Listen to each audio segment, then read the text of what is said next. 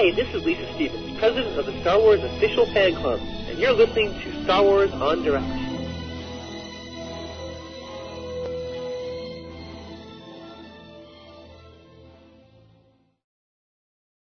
This station is being brought to you via Nullsoft Shoutcast streaming technology.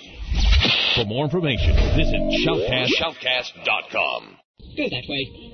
You'll be malfunctioning within a day, you nearsighted scrap pile. The following program is intended for mature audiences. You stuck up, half-witted, scruffy-looking nerf herder. You tell that slimy piece of worm-ridden filth he'll get no such pleasure from us. Parental discretion is advised.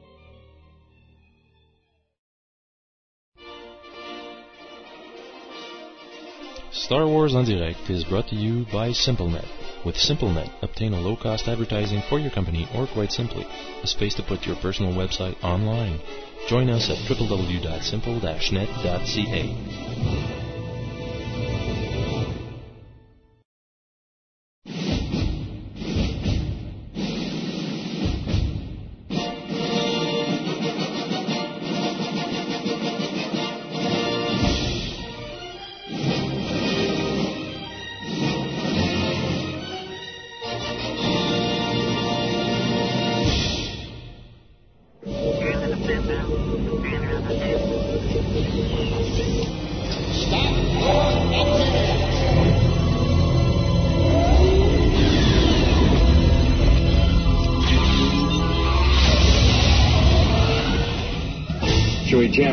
jam its? Communications disruption can mean only one thing. Here they come. The coordinate tractor beam is pulling us in. You may fire when ready. Commence primary ignition.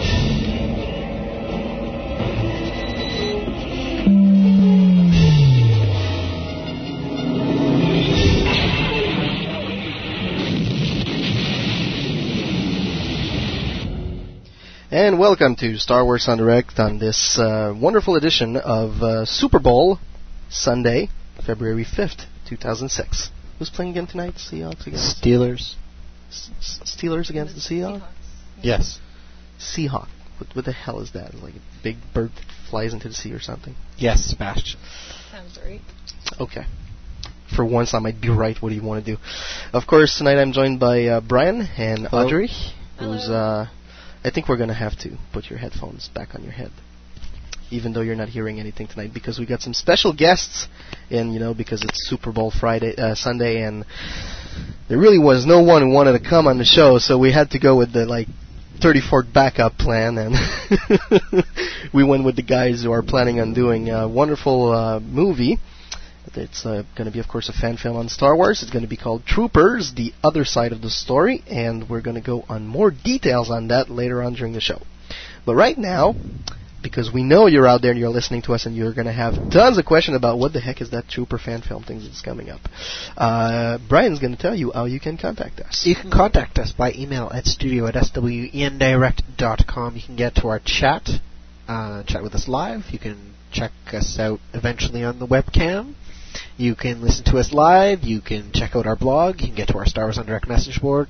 All on the main page, which is www.swendirect.com. You can also reach us on MSN Messenger at swendirect at hotmail.com.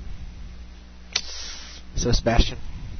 That's um, that's a lot of information. Yes, and if uh, they want to call us, or we want you, they want us To call call them, them. They have to, you know, send them uh, their telephone number. their telephone number Yeah. to us, either by email or by MSN. MSN. It's really up to them. And uh, right now, I'm going to tell uh, our friend Arnie and Marjorie that I need their phone number back because uh, tonight, well, ladies and gentlemen, we are on a brand new, you know, studio setup on my laptop. I got a brand new hard disk with more space, some more MP3, some more music, some more stuff, and I'm sure it's going to be make make everybody happy, uh, except of course the few uh, listeners who were live and waited like an extra 10 minutes before we began. I'm sorry. I'm really sorry. I started setting up at 2 o'clock this afternoon. It should have been ready. I'm sorry. But it wasn't. And it's still not because we don't have a webcam, but I'm trying I'm going to try and fix that while my colleagues are going to do their, you know, wonderful Segments? news. And uh, of course, um, what else? Everything's there. The phone's there. The sound card's there. It's still holding up, even though it's like a brand new setup. So we're really happy. And uh, just want to tell you that uh, that's it. We're going to be uh, doing the, uh, the studio check tonight. So if anything is wrong, if you hear the, s- the if the sound isn't too good, just let us know by let, let me know. Let Brian know by MSN. Actually, let Brian know by MSN. Oh, he doesn't. He, no, XN I'm, underscore R A Y Y at hotmail dot com or by aim at K I T F I S T zero J C. All right. And uh, I want to thank Danny for sending us those wonderful Execute Order 69 T-shirts that uh, our guest really just can't. I'm going to turn around there, that they can see the beautiful True Bet. And of course, you can get those T-shirts on the Star Wars en Direct uh, website store. So uh, just go to the official website of Star Wars en Direct. Have some fun uh, strolling around there and uh, check out the, the shop on Cafe Press, and uh, you can order those uh, wonderful T-shirts that are coming in to replace the Ride That Jedi T-shirt. And it was the last time I referred to that thing. I promise. Hope so. So, uh, Brian, anything interesting happened in your life this week? I watched TV, Battlestar and Stargate. Stargate sucked. Atlantis was good. Oh yeah, So was Battlestar. Better than last week. Baltar was really, really good and better than last week. I, I, I- I love me some Battlestar. All right then. I think about it all the time. Not as much as Adria though. and uh, what about you? Well, you know, this week was my birthday. So I got spoiled by some friends. It was your birthday. It was my birthday. It was your birthday. I'm well, happy older. birthday. Can't you see all the grays coming in? Nope. Sort of, kind of. No, Nope, not really. not- not oh, at well, all. that's good. That's the right answer. Absolutely not at all. No, um, actually, uh, a couple of my friends from Australia really spoilt me rotten. Um, the fan force sent me a Now, really wonderful That's it. Would that shirt. would, would that have I'm anything to do with that love. wonderful SAF uh, Yep, South Australian, South Australian fan, fan force. Yeah, so And she's got her name on it. officially an honorary member now. See, see, we got like those Cafe Press T-shirt with like faded colors, and she gets like the nice hot shirt. polo that says SAF and with her name It's on it. Like, sexy. Danny, dude, you're gonna have to, you know, you're gonna have to invest in the show now. And That's it. And then on top of it, um, the XCR from uh, Australia sent me a really nice bracelet. See, we're both Kip fans. And Okay. at Christmas time, I sent her a bracelet, and now she's gone and sent me one. And on the front, it's inscribed Goddess, Mhm. and on the back, it says Kip's Lady. And I'm just so happy with it. Brian's giving me these eyes, but so well, it was a very, very, very nice birthday. I had a great time. Happy And, birthday. Of course, Sebastian took me wrestling last night for the first time. How did you enjoy your experience? It was really interesting. It was a lot of fun, actually. I had a great time, and I'd like to go again. Well, we might actually be going back. Uh, maybe not in two weeks. That's that's when their next show is happening. It's the local wrestling association, and uh, we'll be. We might actually be going back in May for those of you in uh, in the Montreal uh, region. You might just want to drop by, and uh, we'll keep you updated onto that. And uh, right now, I want I want to say that we'll keep you updated on like more things in the community update. And tonight we got a bundle of prizes to raffle during the show because we got great guests and no Super Bowl. I want my chicken wings. I really miss my chicken wings. Why do you want chicken wings? I don't know. It's like it's, it's like this tradition. Y- yeah, that's right. Look at my belly. Make me feel self guilty.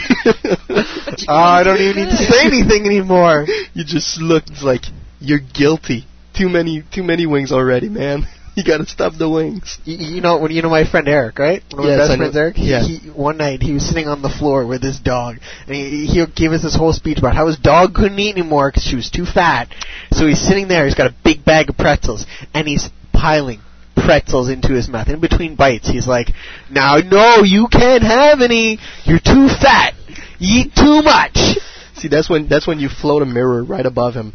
Oh, it was so funny. I, I just looked at my friend Kim. And she, we just, w- are we going to say anything? Like, should like, we say anything? Should we say anything? That's it. That's the question. All right.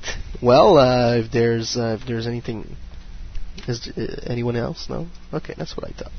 So, uh, dear goddess Kip Lady, Yes. Who is uh, in the chat with us right now tonight? In the chat right now, we have Arnie One, we have the host, we have Delos, Acastra, Gambler, myself. Uh, No, someone Brian. came on to MSN. No, I can't see. Lunatic, Rogue Six, Skylever, and Sakatai. Hey, hi everybody. and uh, to all those of you who are not in, just in the chat right now, it's uh, the right time to join us. And of course, if you have any questions for tonight's guest, and that's regarding uh, making a fan film or whatever, just go into my room one and drop your questions over there. All right. Well, I can feel the need for information coming to me. Brian, do you think you can feel that need? Because there's so many things you Fill can you up, baby. You can fill me up. Well, let's go.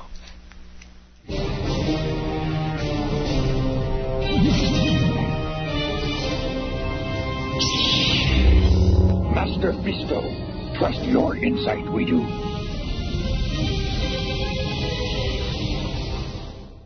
Welcome to Miscellaneous News for this Sunday, 5th of February, 2006.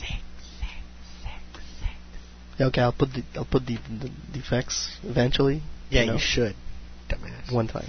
So, um, the 78th annual Academy Awards have been put out. Um, well, not the awards, the nominees. And Star Wars is nominated in everything and will win everything. No, I'm wrong. Sorry. Um, they've been nominated for not for visual effects, not for sound, not for editing, not for anything that they you know that's really cool, but for makeup. Just for makeup because We've been Academy- nominated for makeup, and Lord of the Ring won 11 awards. Star Wars, you could say, has already won all of its awards. no, So- the Academy is a biased thing, and it's kind of shitty and crappy, and not really worth a damn. Um, so also, but there was, you know, they picked up this nomination, and they made a mistake in the nomination. Um, makeup artist Annette Miles wasn't nominated with it properly, so she was put out and not not not properly nominated. And she also worked on Chronicles of Narnia and was again snubbed because Narnia is also nominated in the makeup category. I don't know. Well, they did a good job of makeup actually. Makeup's such a strange thing. Like it's up against Cinderella Man. Like Cinderella Man, was there a lot of makeup? I I didn't see it. In Cinderella Man, It was it was I didn't see it either, but probably I guess boxing, but you had to put on the sweat. You know, the pearl of sweats had to be just rightfully placed and all that. and they had to move and they had to put a little animatronics in the sweat Yeah, that's it. because then when they reset the scene, they needed to push them back. Yeah, and you don't see it, but you know, there's some like bloopers into each and every droplets. You know, there's like parts of other movies, it's like Million Dollar Babies in there somewhere, and you know, other stuff like that. But they're never gonna show you that. But that's the true side, the true understory. Yeah. Yes, I I've actually voting this year. My store is voting. You're voting. Yeah. All right. They can send me stuff. Such as such as people should be voting for us. No, no, no, no, Um, no, no, no. I'm saying that people should send me stuff so that I vote for Star vote for your stuffs, your Okay. movie. So just you know, send an email, send you my address. Just any kind of um, what is the proper term? Gifts. Bribe? I'm not going to say bribe. They're not bribe. They're just They're gifts. they're gifts souvenirs. that Brian will enjoy very very much by himself. Will if I get anything from Lucasfilm. Oh my god. I don't think they engage in such practices. Hey, you might be surprised. I don't think so. I don't think so. I don't think they're desperate enough for that. No, it doesn't really. Ma- the, the reason why Lucasfilm doesn't get any awards is because they don't give a shit Yeah, about Hollywood. They don't da- give a damn. Y- you know why? Because they're already up there. Exactly. They They don't don't, need need, Hollywood, Hollywood. to tell them that they're up there already. So Exactly. So, um, also the official site has put out um, cover art for the news, the new uh, chronology that's Mhm. coming out in Japan. So it's really cool alternative art. So you can go check that out on the link on the official site. I put a link in the chat, and uh, you can go check that out.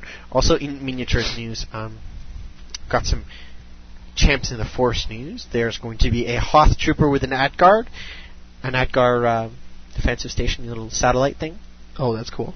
It's very cool. Um, there's going to be a sn- a uh, snowtrooper with an E-web blaster. It's fucking awesome. If you've, you there have been an E-web blasters in the uh, Ultimate Missions Guide previously, and they have kicked ass. There's also going to be a snow, uh, sorry, a sand trooper released Oh, is that to complement the snow trooper that was released in the first set. Hmm. What do you know? Very cool. Also, there's going to be lots of Knights of the Old Republic, and there will be Republic Commandos. Sebastian. That was my head popping out. Okay, cool. So I'm really, really happy. Also, there will be Massassi Warriors to complement Exar Kun. but unfortunately, Sebastian, I'm going to have to burst your bubble.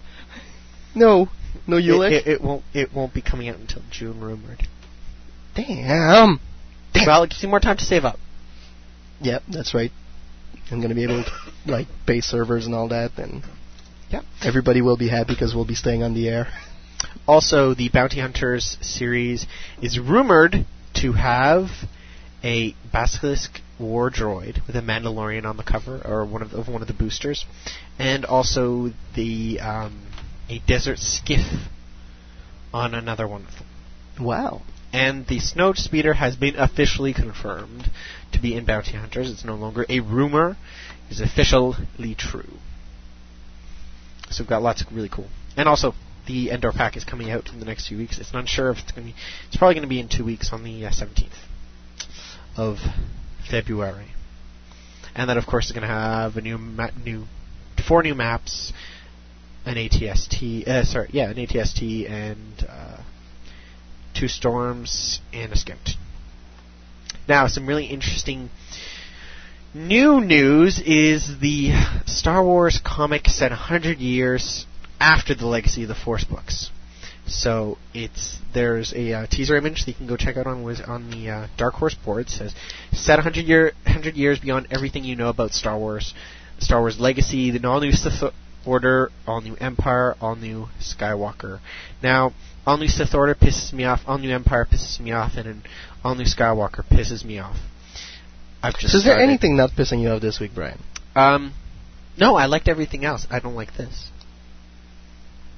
So, Legacy number zero will be uh, shipping in May at 25 cents. It will serve as a primer for all sorts of characters and settings in the Legacy ongoing series, which begins the following month. Rather than an actual comic story, number zero will be your handbook for a wilder, wilder new galaxy. Ugh, where to start with this? Where to start with this? So discouraging.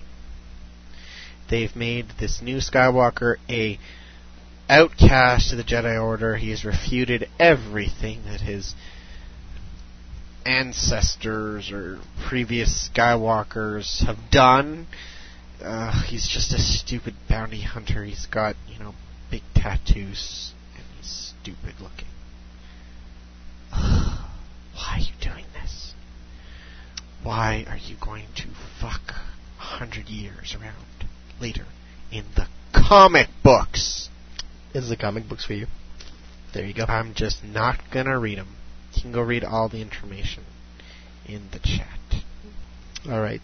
Some people are very excited, like Arnie was saying previous, just before the show. He's very excited about this, but I am not. You're not? looking forward to this at all. Cancel the series before it starts, please. That's all I have to say. They're already canceling a series just to start this one. Cancel them all. I don't care. no. These bu- these They're graphic not that great. The books have never. The comic books have never been that great. those graphic novels are good in their own ways, Brian. Dark Empire. Okay, go on. It was better in audiobook than in the graphic novelization. I know. are, are you going to go on that? I, I'm not gonna. I'm not gonna riff on your, your tales of Jedi. I know Go you love them, on now. and they're good stories. But the other stuff is really iffy. I told you to go on. So there have been a lot of um, real books. Oh yeah, like Outbound You- Flight, Like Outbound Flight came out which is on our officially webcam right now. Yeah, which is officially Tuesday, but we had already had it.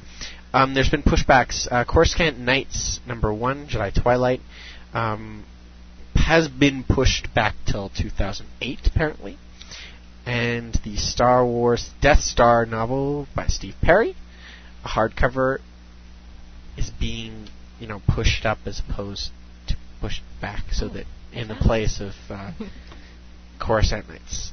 So it's going to be in 2007. Um, LucasArts in video games news has now decided to announce that uh, the Empire at War has officially gone gold for the PC and will be going on sale February 16th. Um, Force.net interviewed the uh, Empire at War developers, so you can go check that out on their site. And I will be, uh, will be posting the link after the show. Um, there will be official details um, on the uh, the saga number 21 Scorch of the Republic commander figures. Link will be placed in the forums. A lot of new, very interesting news. And um, the Friday night published number 27 was put on the test server after weeks of waiting, and it is st- estimated that it will be put on live server sometime during the next weeks, and that was Galaxies. Um, Sony has announced the new server status. Uh, only about 10,000 players played during prime time. This is only one tenth of the population before the combat upgrade in back in April. The Bria server, the biggest one, has a uh, population averaging 3,000 a night as uh, a night, and only has 700 at Friday prime time. yeah, yeah.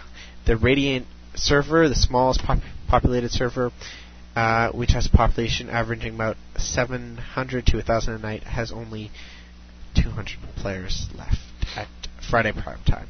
IGN has told TFN that LucasArts is in, it will indeed publish a sequel to Lego Star Wars. It's very cool. And it will probably be a game based on the original trilogy. And official announcements will be hitting the media circles soon. So that's it for the miscellaneous news. All right. Well, now's the time, of course, like every week. Uh, oh, there it is. I knew knew it. There was going to be something. Uh, well. You know what? We'll just have to improvise on this one. I'm sorry, man. Uh, but right now we're going to go into our fan audio news with our dear friend Audrey. Right after this. StarWarsFanWorks.com, the home of Star Wars fan audio on the internet. It's your home for Star Wars fan audio genre news, a comprehensive catalog of fan-made Star Wars radio shows, parody tales, and serious audio dramas. With behind-the-scenes features, a message board, reviews, tutorials, convention coverage, an internet movie database style directory of the entire Star Wars fan audio community, and the only fan audio community recognized Star Wars Fan Audio Academy Awards held each year. StarWarsFanWorks.com. Fandom has a whole new sound. Okay, well, fan, fan audio news is uh, starting February with a bang. Chrono Radio number 25, entitled At the Movies, has been released. This episode features a segment on the parallels between Star Wars and Firefly Serenity with Michael Glasso, a segment on Star Wars actors' careers outside of Star Wars with Matt Lowen, plus the start of this year's new featurette series. Fan Audio Made Easy returns with its 13th lesson featuring the second part of a three part voice acting tutorial by Brian Patrick Stoyle. In the Beginning returns in its second special edition, a look at Jar Jar Binks, entitled Rumblin', Stumblin', Bumblin' with, ga- with guest Matt Loewen. So there's going to be a lot of stumbling. Yeah. okay. and stumbling and bumbling, yeah. The Hyperspace Audiocast has released their second and third parts of the sterilized, sorry, serialized fun series on StarWars.com. Uh, the series is available to Hyperspace members only. Star Wars FM returns with a brand new film commentary, this time for the film version of Andrew Lloyd Webber's The Phantom of the Opera. Star Wars Action News continues its weekly release schedule with this week's Swan number 23. Swan has undergone a slight format change. As of this episode, hosts Arnie and Marjorie are being joined by a new regular correspondent, Jacob Conkling. Be sure to check out Swan to hear this new entry into the fan audio community. Centerpoint Arcade returns with its fourth episode, brought to you by Eric Ulp, entitled RTS Forever. The Jedi Council Speaks returns with its third new episode, featuring a look at Attack of the Clones. Requiem of the Outcast returns with Rich Siegfried and Earl Newton in what they are dubbing the Free Flow episode. The FanWorks Fan Audio Award voting is complete. Public voting in the 2006 Star Wars FanWorks Fan Audio Awards has now officially concluded. We will stay tuned for the upcoming special awards show episode of Robbie Chaston's Star Wars and Beyond that will not only cover and announce the awards, but will also be the first episode with Swab's new co-host, Brian Patrick Stoyle. The episode is currently scheduled to be released later this month. All right. Hey, you know what else? What else? Mayel has joined the Star Wars en Direct crew. Yeah, but how can I report about myself? Come on. I'm Hey. the noob. hey, you're the goddess. Don't a- don't ask me that. All right. Well, we're gonna go listen to a very short uh, little promo from our dear sponsors, and we'll be right back with Arnie and Marjorie.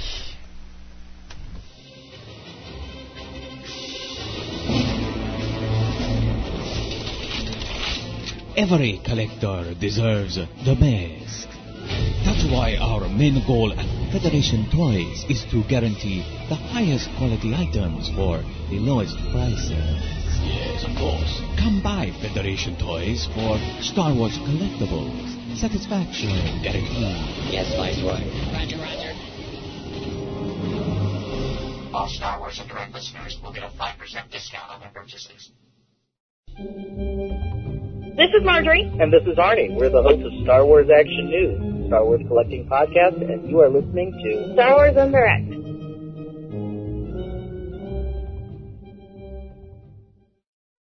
And welcome back to Star Wars en Direct on this February 5th edition of the Super Bowl Sunday, and we're live with uh, Arnie and Marjorie. How are you guys?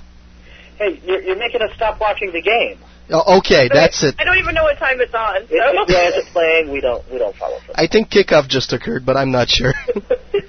uh, hey, before we go on, I just want to say that today I was at Walmart because I was looking for boots. I know, weird place, but um, I tumbled upon the uh, Star Wars Transformers. They're so small. What are you talking they- about? I thought they were so much bigger than that. They're pretty tiny for the uh, twenty dollar U.S. and what are they up there? Twenty five. Actually, they're just twenty bucks here too. Oh, I saw at well, my store come up there to buy them. So yeah, it's it's pretty okay, but I'm like, wow, what's the what's the big thing? But all right, Well, if you want a bigger one, they're coming out with a deluxe two pack that's Han and Chewbacca that form together to make the Millennium Falcon. But they look really ridiculous. A lot of people on our forums at ReviewStarWars.com have said it looks like Chewbacca's wearing a sombrero because he's got the engine over his head. okay, that's good. Okay, and might I add that Han and Chewie getting together to form the Falcon? Why wouldn't it be like Han and Leia? That screams wrong in my head. It's an interesting fan fiction in the making. yeah, that's. I think Han and Leia would get together to form one of the children, maybe Jacen. I don't think the Falcon. yeah, it's oh that oh so wrong. Okay, and w- is there anything else that they're coming up? Is there going to be like Luke and an Ewok or something? Um, they're repainting the Obi Wan starship to make an Anakin starship, and because the likeness doesn't really matter, it's going to be the exact same robot, just yellow instead of red. Okay. And they're doing a few others. I'm not quite sure of the entire list off the top of my head. To be honest, I'm getting really disenchanted with that line. But you're probably still going to buy them. Oh, I am going to still buy them. I'm just not going to like them. I thought you you promised yourself that you were not going to buy stuff you didn't like this year. Damn.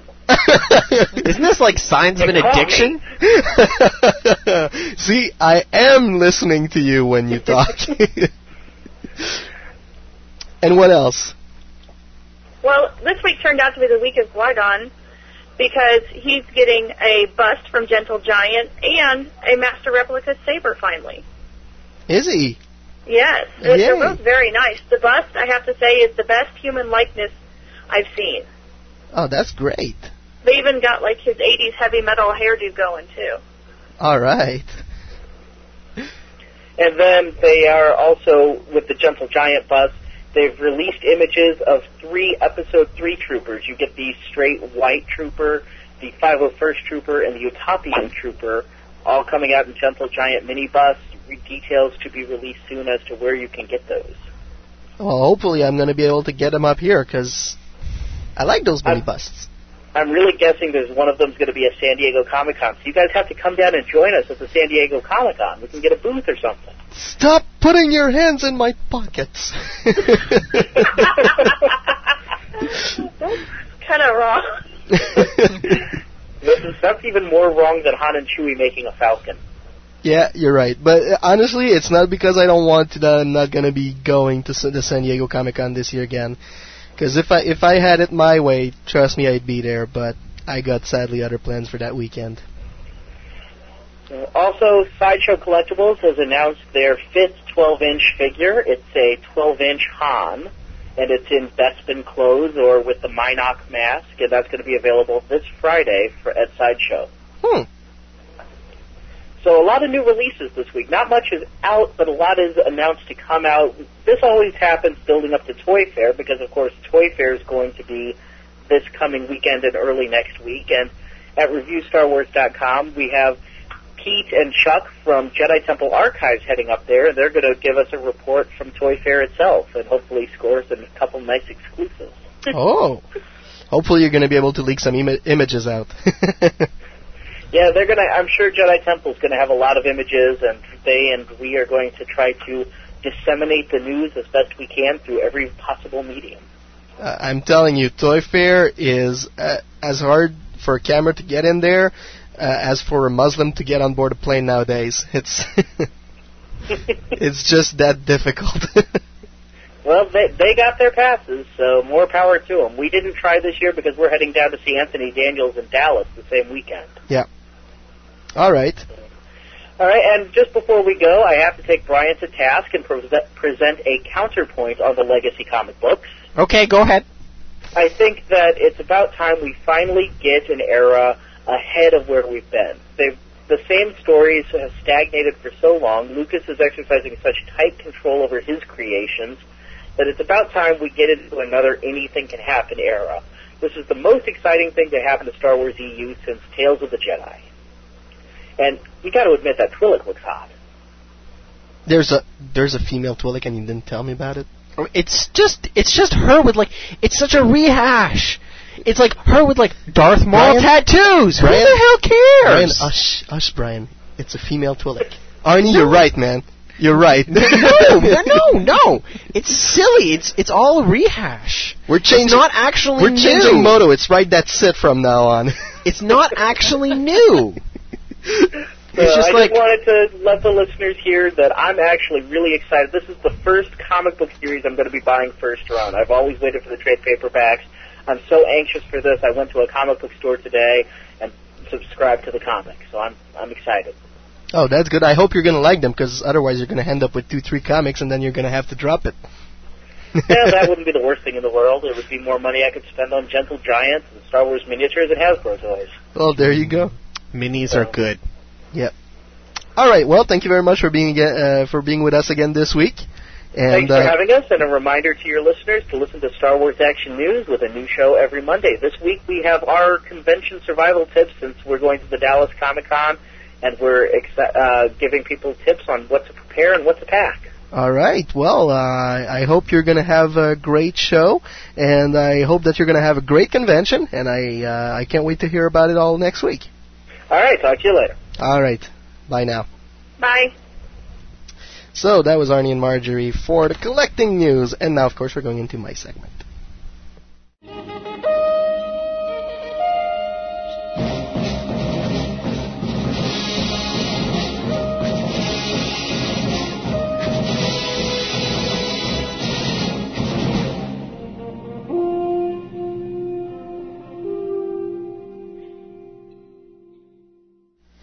And this week in the community update, well, there's uh, there's good news for those of you who are going to WonderCon.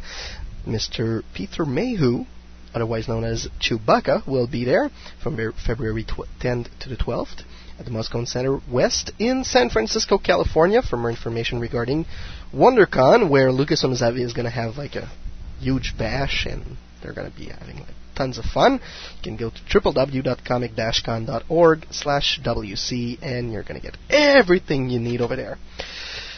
I want to mention a few other things. I'm going to go right on a limb and I'm going to say that yours truly is going to be a guest on l'émission de Patrice. That's the French CBC uh, talk show and uh, I'm going to be there. I'm going to be recording the show this Tuesday. So for anyone who would be interested in the Montreal general area to show up at the uh, the, the, the the recording of that show, well, you can uh, go to the Montreal FanForce boards and just take a look at the uh, RSA going on TV uh, thread, and uh, just all the information will be there. So, of course, we invite you to drop by, and we're gonna have fun. Well, you already know I'm going with you. Yeah, that's it. It's, it's gonna be fun. And uh, in other news, uh, here in Montreal, we will be screening a really special screening in a really big room on a seven foot ta- tall by 21 foot long screen of the Star Wars Special Edition original trilogy. And of course, we'll have a little recap of all episode 1, 2, and 3 that will last about an hour and a half just before that. Are you showing the DVD editions or the VHS? The DVD editions. So it's the special edition. It's not the original. No, it's a special special edition of the original trilogy. Uh-huh.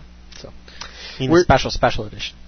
no, just the special. Edi- well, the special special edition is still like the special edition anyway, but better. No, so it's going to be the because special special The edition. special special edition has the Christian Hayden. Yeah, that's it. Yeah, that thing. Stuff in- yeah. yeah. Okay, that thing. That yeah, it's thing. Yeah. yeah, it's go- it's going to be the second special edition. Special edition. So the DVD SE. editions. Yeah, it's going to be the DVD edition. So. Jeez, so many freaking editions. Oh, just wait till they come out with the Supercalifragilisticexpialidocious edition with the never before seen footage from the Lu- Lucasfilm basement. You know they'll come out with like some 12 box set special. You know. You know what? I have I have put my my hands down onto this little project, but it's gonna be a Vader helmet with all six DVDs plus the extra documentary, and you're gonna remove the helmet, and all the DVDs are gonna be there, No, please don't do that. That's a bitch to put on the shelves. and you'll you, It'll you'll. be like a cookie jar, just like over the middle of the television. that's right. So you know what? I'm gonna try and No, I'm talking about at work. I don't care what you do with it at home. they'll they'll ma- they'll come up with Oh, special they'll- displays, they'll get a Brian. Don't worry. display. It's going to be in a in a square Doesn't box. It's, it will be in a square box. So it's going to be You're easy. gonna cry. no, you, you no, you're not. Oh, you're not gonna cry. Besides, tonight, you probably won't be working there anymore when these these things will come out. So Yeah, it'll be like in 20 years. Let's hope. okay, so that's pretty much that's pretty much it. But the uh, the screening will be on uh, February 11th. That's next week, Saturday next week, uh, and we're raffling three tickets tonight of uh, 20 val- twenty dollars value each. So the the question is, what can what can you come up with a question for that? Ah, who showed the Star Wars Spectacular at the Star Wars Celebration?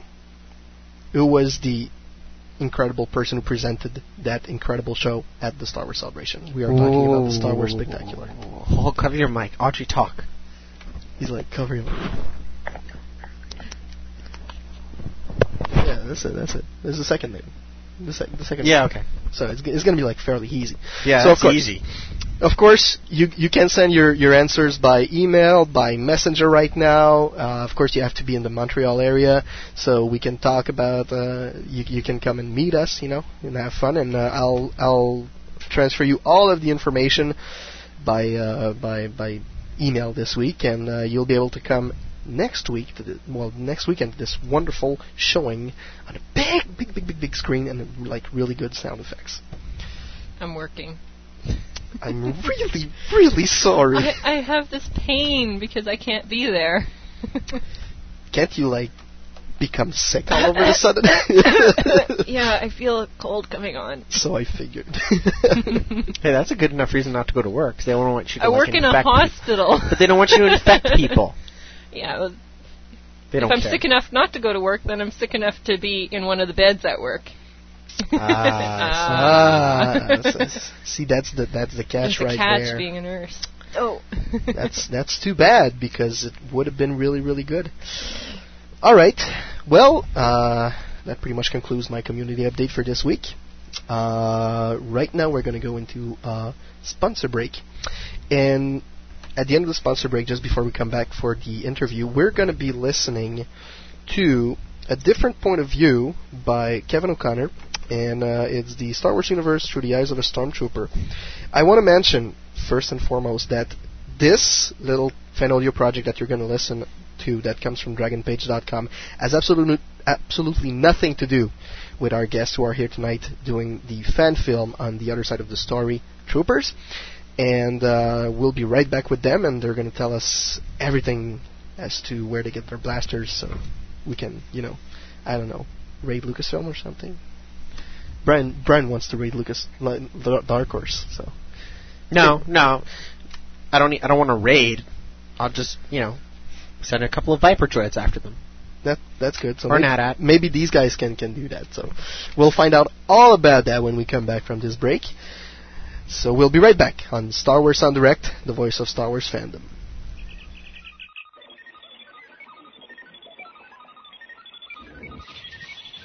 For years, sci-fi fans have toiled at making fan films, podcasts, and goofy flash animations to obscure techno music. They work hard. Give them their props. Watch, listen, and talk back. At planetfandom.com.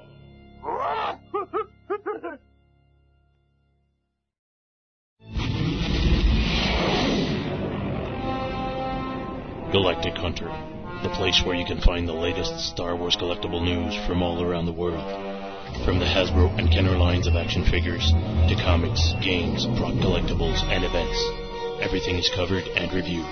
Join our fan community in the Bounty Hunter Collective forums and find all your bounties at www.galactichunter.com. Galactic Hunter, keeping collectors on target.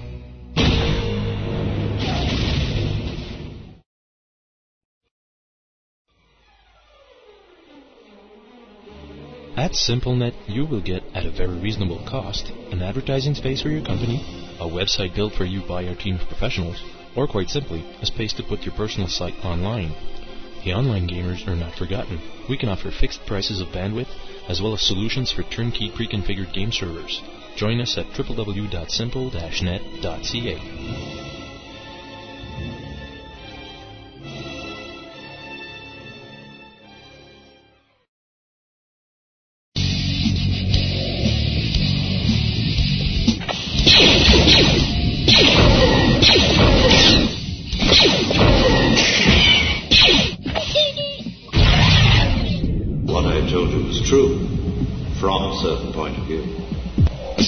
point of view? Greetings from Tatooine. I'm your man in the field, Sand Trooper TD0013. And this is a little segment I like to call A Different Point of View, where finally you get to hear the truth from an Imperial point of view. This segment I'd like to start off by addressing what has become a huge misunderstanding about us stormtroopers being lousy shots. You see, most people use the Death Star escape scenes as a basis for this argument, and I'd like to point out a few facts to you that will dispel this rumor once and for all. It is a known fact that Lord Vader talked Grand Moff Tarkin into allowing the Millennium Falcon to escape in order to track it to the hidden terrorist base. If you went through the trouble of securing a homing beacon on board a ship, then why in the hell would you kill the crew? You wouldn't. In fact, not only would you let them escape, you'd help them. Let's look at some other facts. The Death Star was as big as a small moon, which is to say, it was freaking huge. There is no way, blueprints or not, that someone who was just brought on board would know their way around this thing. I was stationed there for a year and I didn't know my way around. There's just no way, especially when you take into account the trash compactor route as a means of escaping the detention levels. No, they would be quite lost, I assure you. The only way this bunch of miscreants found their way back to the ship was because they were herded like cattle by the Empire. See, troopers were given orders to block off any paths that wouldn't take the rebels back to their ship. They were leading them, not killing or even capturing. Trust me, if the stormtroopers had been given the order to kill Princess Leia and her criminal band, they'd have been wasted in the detention block. Toot sweet.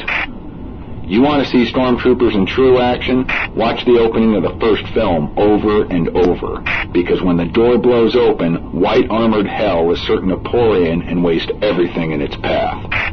And if you still don't believe me, I'll meet you out on the shooting range any day of the week, brother. I'm TD0013, and this has been A Different Point of View. The following has been a presentation of a different point of view. All rights reserved. The opinions expressed on this program do not necessarily reflect those of the Empire or its subsidiary systems.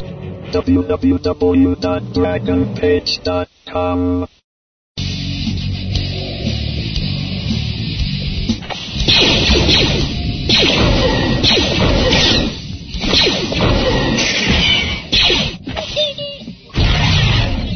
What I have told you is true from a certain point of view.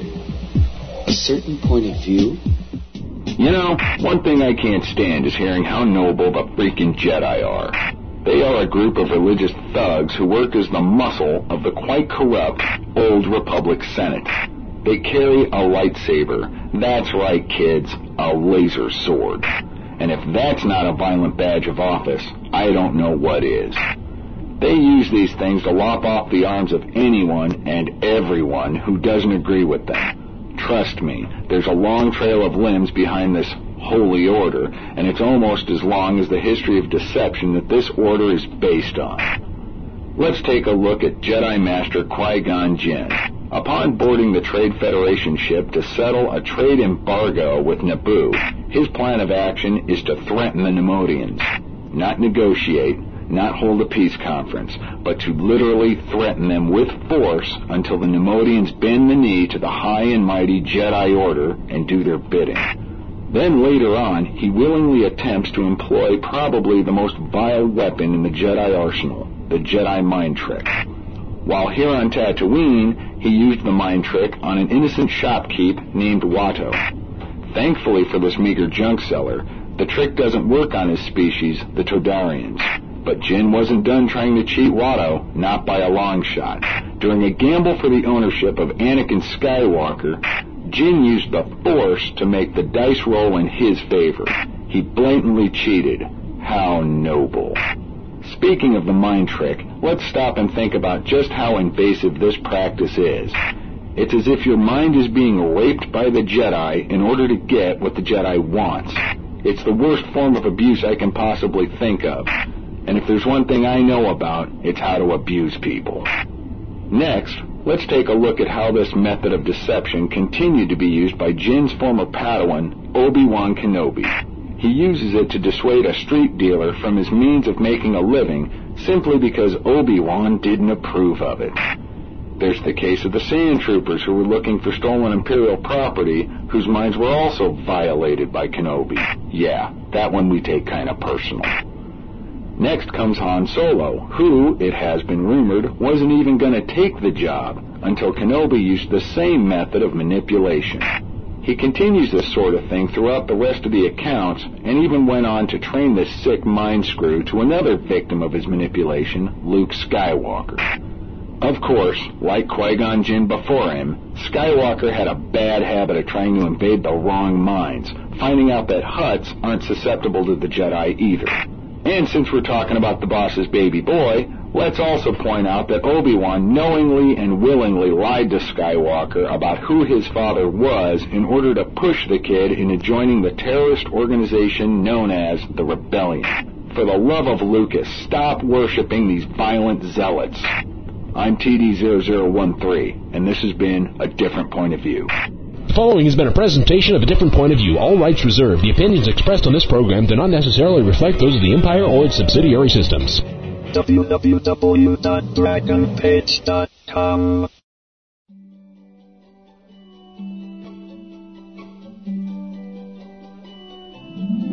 Hi, this is Trey Stokes, the writer-director of the award-winning Pink 5 series, and you're listening to Star Wars en Direct. And we're back on Star Wars en Direct, the voice of Star Wars fandom. And I'm gonna, you know, play with my little thingy here because I lost my sound again. I'm really happy about that. Sebastian, stop Yeah. being a little bitch. Uh, yeah, that's right. Blame it all on me. Yeah, well. Because, you know, I'm the one who's got to hear well around here, and, you know, you're the one who keeps blabbering and all that. Well, ladies and gentlemen, now the time has come because we are going to be talking about Troopers, the upcoming fan film, which is going to tell us the other side of the story. And uh, it's a fan film that is going to be produced. It's a fan film that has nothing to do with what you just heard, which is a different point of view from Kevin O'Connor. And uh, we'll we'll we'll hear another one just at the end of this interview. But it has nothing to do with it except the fact that it's actually, you know, from the other side of the story. It's from the the the, the a Troopers point of view, except that Troopers the fan film is gonna have a lot more like deeper story into it. And uh, to talk about it tonight, we have Stefan. Hi everyone. You can. Oh yeah. Talk closer to. That's right. And uh, and also Jan, who's uh, who's going to be the props master. Is that your? Yeah, I I did that in several other things, like uh, assistant director. and Oh, there you go. Several things. Ah, you're going to be assistant director? oh, God. you have the worst job. yeah, I know. It's a lot of fun. It's we're, true. we're all in it for fun, you know. So Exactly. We're having more fun than, than less. So. Okay. All right. So uh, I'm going to go on straight with Stefan because I believe the original idea came from you. Uh, yeah, yeah. Basically, S- yeah. Some ways, like you woke up one night in the middle of the night and you're like, we got to do a fan film about like the other side of the story. Actually, it wasn't quite like this, but I prefer the way that you you said it. Please tell me your your side didn't didn't actually involve the bar of soap and showers. Mm, Neither. Okay, well that's good then. Then then we're in the safe side. so of course this is going to be a fan film. It's not yet a fan film. Actually, it's not really a fan film. It's Oh? a fan series. Oh, it's a fan series. Yeah, well, uh, there's going to be 10 episodes, which are going to be able to. Uh, people are going to be able to watch either one of them separately, and you'll get a, a story for each one of them. And they're, if you put them all at the end, uh, so you'll, you'll be able to get a complete story fr- from For- all, uh, from all, uh, From all these episodes. Yeah, exactly. Okay, so basically we were talking before the show and I said it's somewhat sort of a band of brothers meets Star Wars, but it's Band of Brothers on steroids. Band of Brothers Yeah. steroids. cool. and of course, lots of lots and Well- lots of plastic armor and Well, they use weapons. blasters. You know So- what's what's cooler than that? Got some uh, Lightsabers. uh, no, uh, actually, there's a there won't be a lightsaber in this one. because it's actually set in the original trilogy time frame. Exactly. Okay. And there, everyone, uh, and I've got nothing against people making uh, Jedi films or uh, other fan films, uh, but everyone uses a Star Wars fan film to light up a blade, you know. Yeah. And I said to myself, you know, if I'm gonna make a Star Wars film, well, there's gonna be no lightsabers, none. That's good. That's So- that's a lot less of headaches, actually. Technically speaking, yeah. Yeah. On top of other things. Yeah, uh, yeah. The But, uh, nightmare is just starting, you know. That's it. But well, speaking of nightmare, what actually like gave you the the bright idea to go into that kind of production? Uh, well, I'm gonna go back a few years, and I used to manage uh, an airsoft company. I was selling airsoft guns, which are uh, like BB guns, if you want. Mhm. And I used to host games and I have a, a lot of people coming uh, to, to play on the field. And when I decided to quit airsoft, I said, you know, I'm gonna go- go back to filmmaking, which I, is what I used to do before. Okay. And uh, I said, but if I'm going back to filmmaking, I'm going to indulge myself and I'm going to produce something which I'm, I'm going to like to do and to work on. So uh, it was either uh, Star Wars or Star Trek. And since uh, Star Trek uh, is uh, Star Trek and they don't have blasters, they have phasers, I said, well, you know, we're to go with Star Wars. And the and then the other thing that happened is that after watching uh, a lot of fan films, I said, uh, okay, well, there's a lot of comedy, there's a lot of spoof, and, uh, and but there's nothing that really goes into the details of stormtroopers, you know. And with everything that's happening in the world right now, you know, in a political uh, way, a military way, and everything, I said, well, maybe we could play with a concept where we show the other side of that conflict, you know, with uh, the Empire and uh, the rebels and everything, you know. How was it lived by the people who fought the war? That's you know? it. So and uh, try to to bring uh, maybe not human nature or humanness in a in a stormtrooper, but something close to it, you know. Show that there are people under these helmets Yeah. and they can think for themselves. Yeah, exactly. You know, they're are they clone? Are they humans? Or you know, what are they? Can That's right. Can we play with this? You know, how far can we go with that concept? You know, and uh, Do they have feelings? Do they have girlfriends? Do they have families? yeah, do they have family? And uh, after reading uh, Tales from uh, Mos Eisley, and Mhm. you've got this uh, short story uh, about a stormtrooper who decides to join the rebel force or cause, but while staying in the Empire. And I said, well, you know, this is probably uh, Something that Yeah, could definitely be like taken upon and yeah.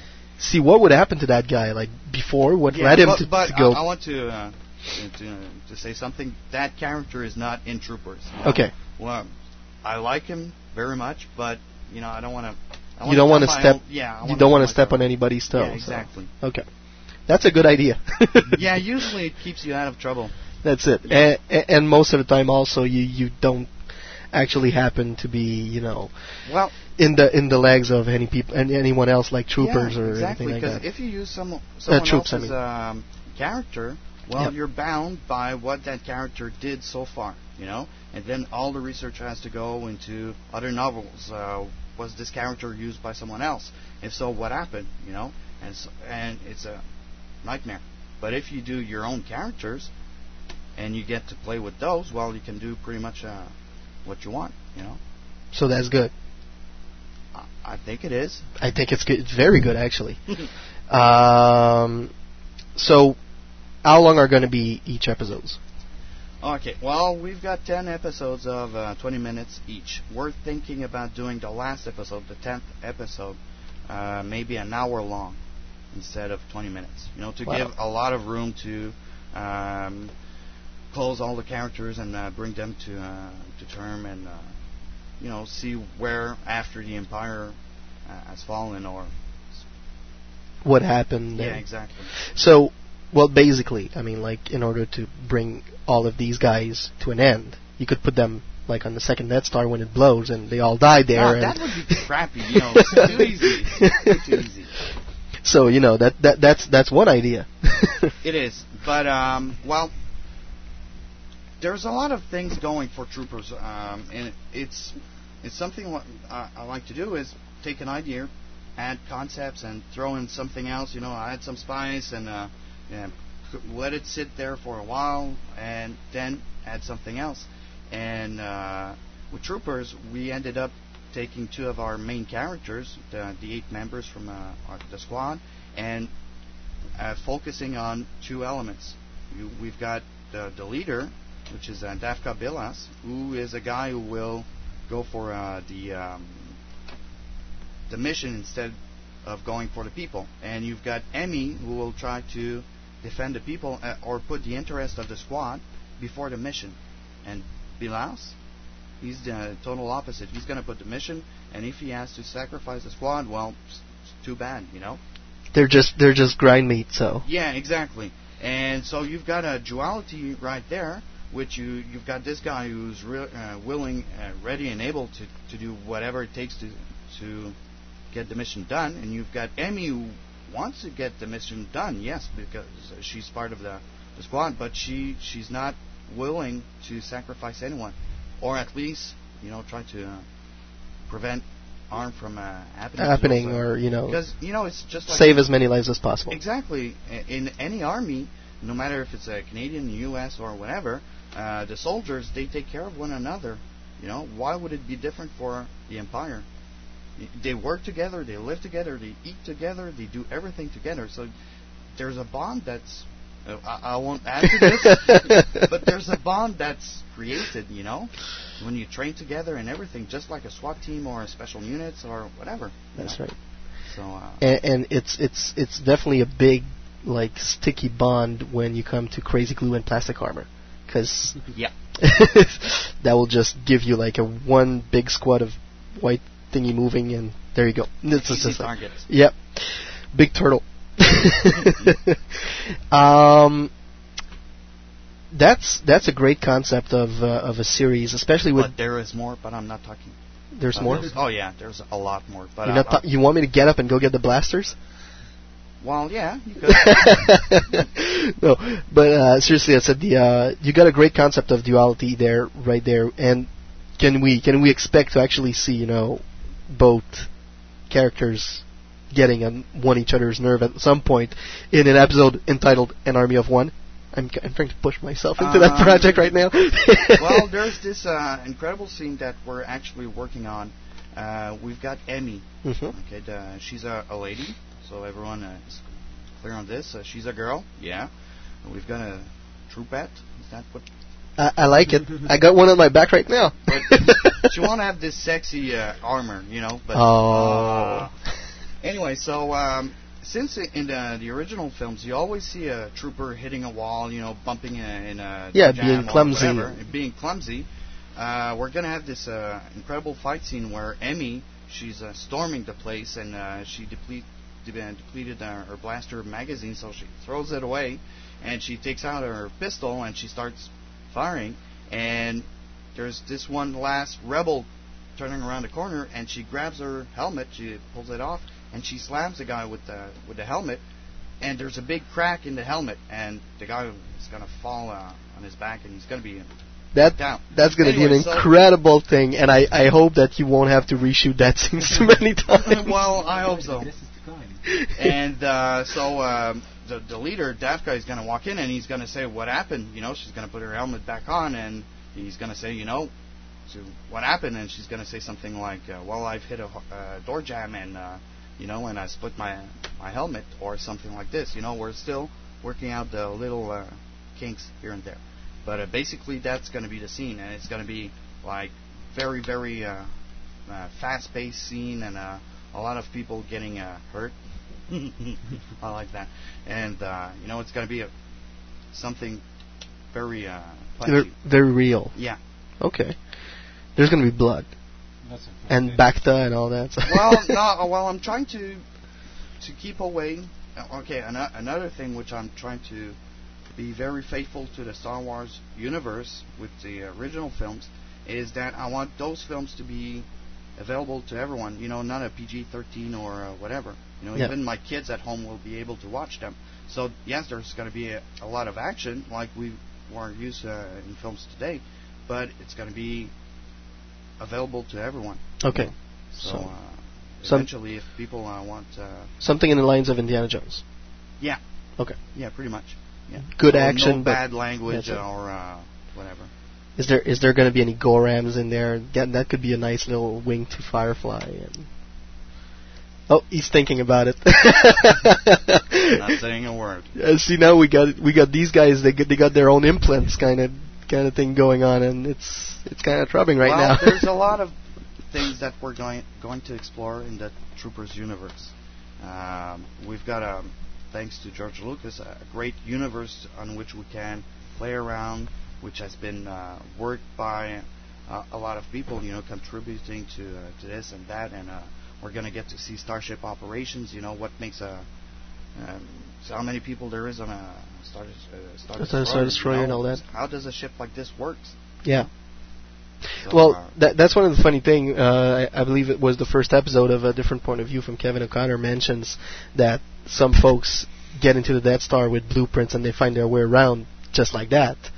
And even myself watching the Star Wars movie, I always wondered like I was I was seeing the little blu- blueprints going on the screen like, what, uh, they can read that. Wow, but it's like that's something that we're going to see in the movie. It's like you know, a trooper getting lost somewhere in a Star Destroyer, maybe well, somewhat.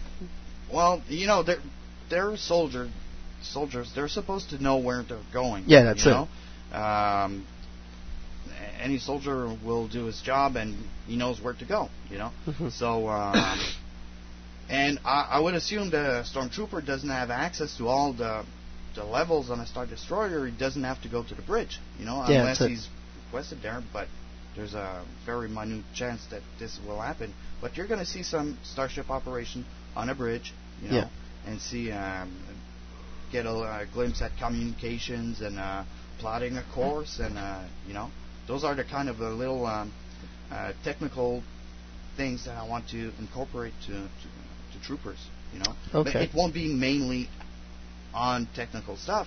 We're going to be telling a story about people, you know, about characters, about uh, motivation, what makes one be scared of, of something and the other one, you know, be brave and bold and uh, furious and whatever. That's it. So I guess if we want to know if Amy's going to go save her counterpart uh, with the entire team, almost putting the team into danger, we're going to have to watch the series. Exactly. And if we want to see, you know, stuff like how uh, a Star Destroyer Bridges work, we're going to have to watch the series as well. Yes. So that promises to be very, very interesting. Uh, I'm going to go on to uh, to the assistant director now for the, the more tricky questions. Tricky questions. I yeah. That. So now we know like a little bit of the background of the story and you know how what we're going to see during the the, the, the, the, the series and all that. The questions are how are you going to make this happen? Because we were talking about Star Destroyer sets. Uh, is there is there an infinite minute chance that we're going to see uh, Death Star apparition in there, or corridors or anything? It's just yeah Well, maybe. So how are you? mainly planning to, to build sets, you know, like you want to see the uh, the inside of a Corellian Corvette when you when you- when you bought a Corellian Cor- Cor- Corellian Corvette, you want to see, you know, what you used to see when you see inside the, you know, you go into the Tantive four and Yeah. you've got people shooting at what what is the enemies and you know all the setup about going in there, and we're planning on having the sets to be able to to recreate that kind of scenes, and uh, there's a lot of thinking about uh, whether we're supposed to, to have all the sets made because um, we have the bridge to be done, we have all kind of stuff, Mhm. and you know with the with technology now with computers and uh, we, we can do a lot of things in post production. That's right. So the question is, is it better to have the sets made for this and that, or to have you know just uh, one or two sides of it and have computerized stuff to, to go and, uh, and fill the gaps? And uh, we're not already set up on everything that's going to be done as of uh, when we're going to film, because there's going to be all kind of different environment to film there and yeah, it's going to be a massive pre-production uh, going Yeah. on right there. And Well, we're still we're, we're, still planning everything over there, but we have uh, we're gonna have uh, people over here. We're gonna have people also in the states to shoot some of uh, some of the out, out, outdoor scenes, okay, and uh, it's gonna be a very big puzzle to put everything back together. But the whole idea is to plan everything ahead, and then when we plan very good, the thing goes very slightly and very smoothly. And it's gonna be a lot of fun. and if it doesn't, it's going to be your fault. well, not just my fault. There's a lot of people involved. But uh, there's on on the technical way, yeah, we, we will have to build some some sets and you know to make everything ready to uh, to accommodate what we're going to shoot. So it's going to be it's going to be well, the whole idea of building the sets and everything is going to be great for us. It's Okay. It's going to be a lot of fun, but uh, well, we we, th- we intend to make something that visually is going to be uh, as close as possible as like impressive, but as close as possible as what we've seen in the original movies. okay, so that's going to be great. So like. Oh yeah. You're telling me that if you gotta crash an A-wing through a Star Destroyer bridge, you're gonna take a pickup truck and you're gonna smash it through a window. uh, no, we're more thinking about having miniatures and stuff. You know, the old techniques are always good. So you're gonna have a a, a ma- Majorette or a, a Hot Wheel pickup truck going through it's- I, I don't like scrapping pickup trucks. Those things are, you know, pretty huge. They're good. So You need them for the for moving the sets Yeah. from place to place. Okay. So have you thought about shooting in front of blue screens? You know, uh, making a lot of you know parts of of sets, but then you move you, yeah, you move some it. blue screen, green screens, or whatever needed for. There's, as I said, like if we if we were to shoot uh, scenes of the bridge, uh, do we want to have the whole bridge because this thing is huge, or Yeah, do we want to have like some sequences on sets and some other sequences mainly with uh, with post production? Uh, we will have some blue screen and green screens. The idea is to still set what's going to be made on real sets and what's going to be made on post production. Okay. So while we're on the subject of pre-production and preparing the sets and all that, uh, you guys are talking about stormtroopers. Yeah. You're talking about ordnance for the stormtroopers, weapons for the stormtroopers, a lot of stuff for the stormtroopers.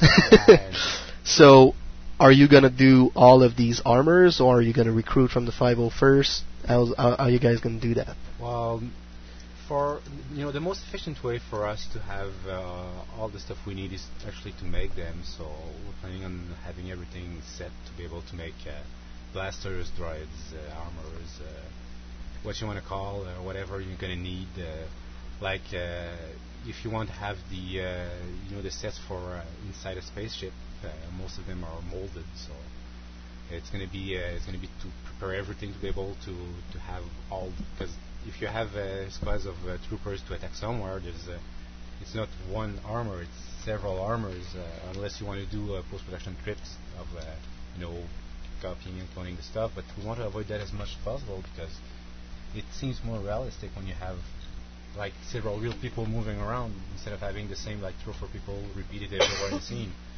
So Yeah. that's the whole idea is to to make everything. Just like the troopers chasing Han in Yeah. Star Wars: New Hope. Yeah, because if you have only two troopers running around someone, it's not the effect is It's not the that same. scary. I mean, I mean, I, You I just ram those you can look troopers on their back and they're not gonna be able to move. 3D, 3D graphics and stuff, but you you can I, you can actually see that some of the clones are you know some of the clones you know that they're the same as the other clones. They're Yeah. moving the same way. Some are just the opposite and stuff. And well, the best way I think to do it is to have several people you know to to figure out and have you know the, the real battle going on. Okay. So more armors, uh, more more blasters, more whatever technical stuff you need to have. Uh, you're gonna make a lot of props, but uh, it's gonna be fun. That's right.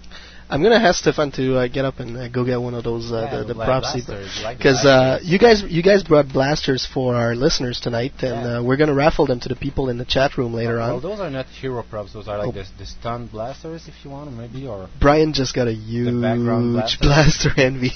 it's uh, E11 blasters for stormtroopers. Uh, so I'm I'm just looking at them, and they're basically made out of They're really heavy. like Heavier than I PVC thought and be. wood. wood, Is- PVC, some metal.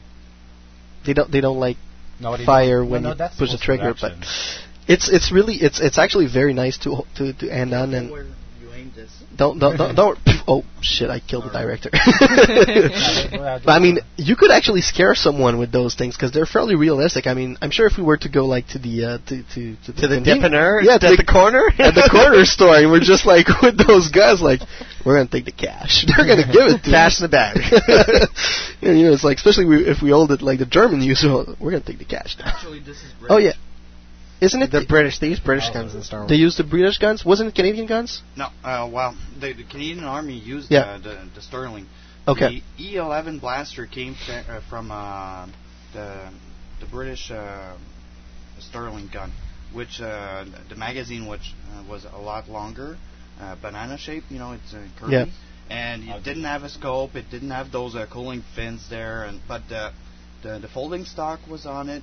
And basically, it's the same gun. But what people need to understand is that when Lucas had those uh, props to, parts. to be made, they used whatever they, they could grab at uh, at the time. Yeah, that's it. And there was a lot of bla- uh, uh, uh, blasters, sorry, Sterlings uh, available, you know, and uh, prop shops um, had them uh, current, um, available currently, uh, you know. A- anyway, so uh, so the, the the big blasters or the the whatever blaster was used came from a a real gun, basically. that's it You know, they they made some changes, they added some details, and uh, to make it look um, a bit Better. more futuristic. yeah that's it And voila, you've got a prop.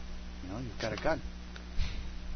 So these are really, really nice uh, blasters. We're going to raffle them Thank to the people who are in the chat room later on. So if you're not in the chat room, now is a good time to actually go there. Oh, Because they're they're really really nice and they're gonna cost a shitload to ship. oh, they're nice. I love them. Actually, it's not it's not that bad. yeah, about twenty bucks to ship. There goes my They're budget for the month. and um, so you guys are gonna are, are gonna make your armors and you're gonna make your uh, your blasters. Obviously, we've got the blasters here. Uh, that's that's a very impressive setup that you got all there. Well, just for the armors, people think, oh yeah, you, you know, they're gonna make one armor per uh, per character. No, there's there's possibly two, two, three, four armors. You know, with parts. Uh, let's say that uh, forearms they break a lot. You know? Yeah, that's it. So we're gonna have uh, those made uh, like uh, a bit more. You know? Yeah. Um, there's gonna be a foam version for uh, for an armor. For the stunts. Yeah, for stunts. You know, we don't want people uh, hurting th- themselves. Blasters, you're gonna get some um, breakable versions for stunts. Uh, rubber versions. Uh, you're gonna get some hero versions, which uh, have a lot more detail and. Uh, you know, when you're you have a close-up shot. Yeah, you that's know? it.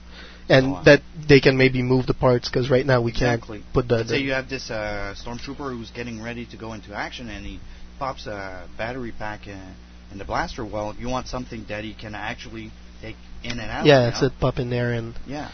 And see see happen. And so you see, the one thing maybe you can have this uh, little uh, beeping sound. You know, ju- just like a flash that's uh, ch- on uh, charging. Oh, yeah, the- on a camera. You know, the, the high pitch uh, sound. Yeah. You know? Maybe when you load a, a magazine in there, you know, a battery pack. Maybe. You know, so uh, we're gonna play a lot with those uh, cool little. Uh, you're you're gonna have a lot of fun in Oh, uh, yeah. in pre-production. Seb, do you think we can get the webcam up so we can show? Uh, the plug? Sadly, as I told uh, the people in the chat tonight, uh, I'll take a picture and try and put it on the chat. I, I'm really sorry because I can't figure out the way to make the webcam work tonight. But I promise that uh, we'll we'll Hold set the something mic. up. It's like I'm chicks, armed and dangerous. chicks and I'm a chick blasters. with a blaster. Chicks and blasters. There you go. It's like only like that. Only on Star Wars en Direct. Woo. But there's a there's one detail also about you know people thinking uh, you know one trooper one armor and, and stuff like that. But in, in filmmaking you, you can't go with just one armor for for a single character because think about the trooper going out for a mission. Then you think about the trooper the trooper in combat. Then you think about the trooper coming back from combat. The armor is not going to be in the same shape on the way back and in the way out. Yeah, that's it. They hit people with their helmets. You know. So th- we're going to need to have uh, several armors, you know, in pristine condition. But lots, lots of them, even if we in, in the original trilogy, we mainly see Clean know, armors. clean armors on the Death Star. But they are based on the Death Star, and there's no real combat. But if you go on, on- on the field and combat, we've seen the uh, you know on Tatooine the Sand Troopers. There- there's gonna be we bumps need to go that way too. But uh, there's another thing that that is impressive is if you go with uh, the very you know close shot, you know the hero props, uh, the standard helmet that you have to wear around, and the hero prop where you see the inside of the helmet is the, the same kind of propping I need, you need to do. But the whole thing is, if we want to make this the more realistic possible, we need to be able to see every size of like the helmets and the armors and whatever prop you're gonna have to do. So we're thinking about some some of the shots that would need actually to have the inside of the helmets. Yeah. So for the same trooper, we might have just for different films, you know, filming in different shots, we might need to have uh, three, four, five armors depending on whatever we do. Okay. Because if you go uh, fight in the woods, if you go fight in the sand, uh, it's not the same armor. Yeah. Yeah, that's it. And as as, as uh, Stefan was saying, if you hit someone in the face with your helmet Yeah. and it cracks, you need you need to have the crack helmet Yeah, because. a hallway or whatever. But what you can try and do is like when you when you mold the mask, you just put the face of the guy in the helmet. that could be a comical relief to the movie. yes.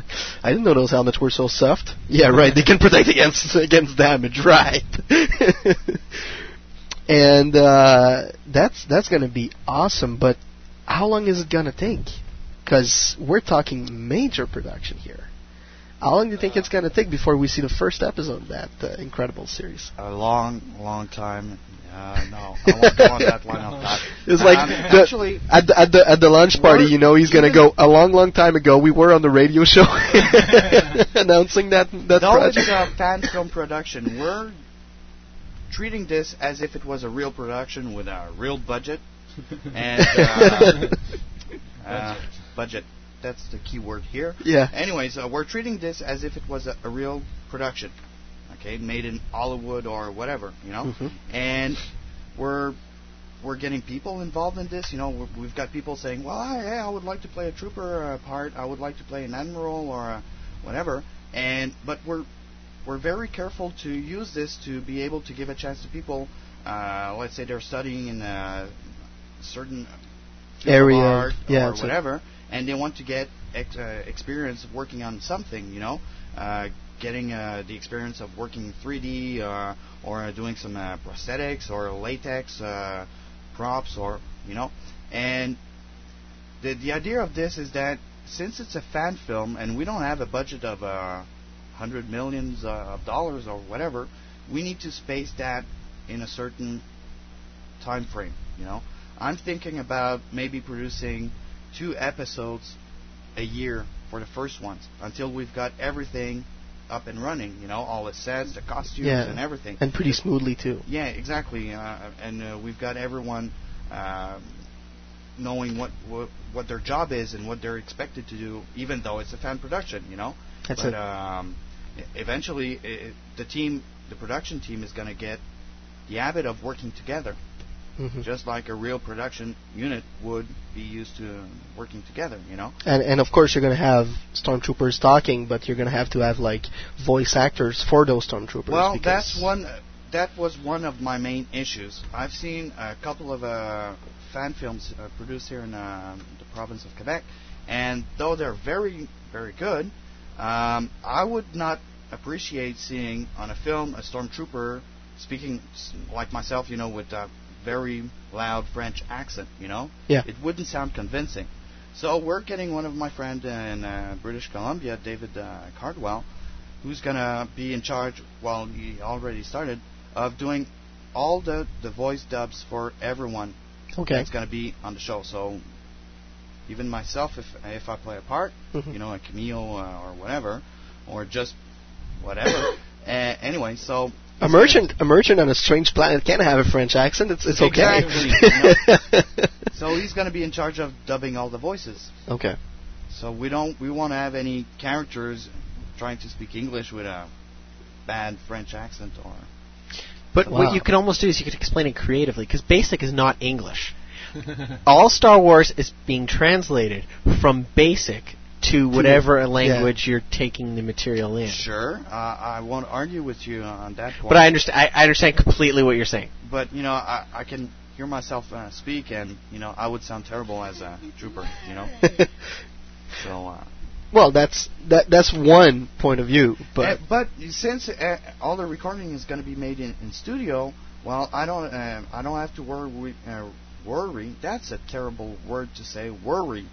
anyway, um, I don't have to worry with uh, all the the thing like uh, the echo, you know. Yeah, that's it. and uh, the reverb of uh, some audio coming from this place, and then the audio Yeah. tracks coming, uh, other audio tracks. well, you're you're going to be somewhere able to save on having a soundman on stage Exactly. to record like surround so Dave sounds is, and stuff uh, like is working uh, really hard uh, in BC. He's an actor. He, he played in uh, a lot of uh, films like uh, Chronicles of Riddick. He was on Stargate. Uh, he, he did a lot of stuff o- over there. Mhm. And uh, he's trying to, to get, us- get us a soundstage, professional soundstage, where we're going to be able to to have access to uh, recording. Professional equipment and all yeah, that. exactly. Okay. So this is going to solve a lot of problems. And I, and But I, w- besides, I was going to say I'm going to take my narrator voice and I can do some narration for your fan film, but I guess my French accent will take me no, out. no, no, no, no, you're pretty good. You're pretty good. Better than me, anyway. But um, the thing is that when I, when the project is completed, I want to be able to turn back, you know, and turn around and look at this and say, "Wow, you know, we made this. You know, it was we all came together." And we produce this, and Yeah, it- that's it. It's top notch. And one one of the other the other like good thing about having your sound pre-recorded before you shoot is that every trooper will be able to listen to what they're saying and act Aha! accordingly. But no. Yes oh, but no. okay, because there's going to be a lot of scenes where the trooper is, uh, is in his armor, but he doesn't have his helmet because maybe he's in a briefing somewhere okay. or whatever.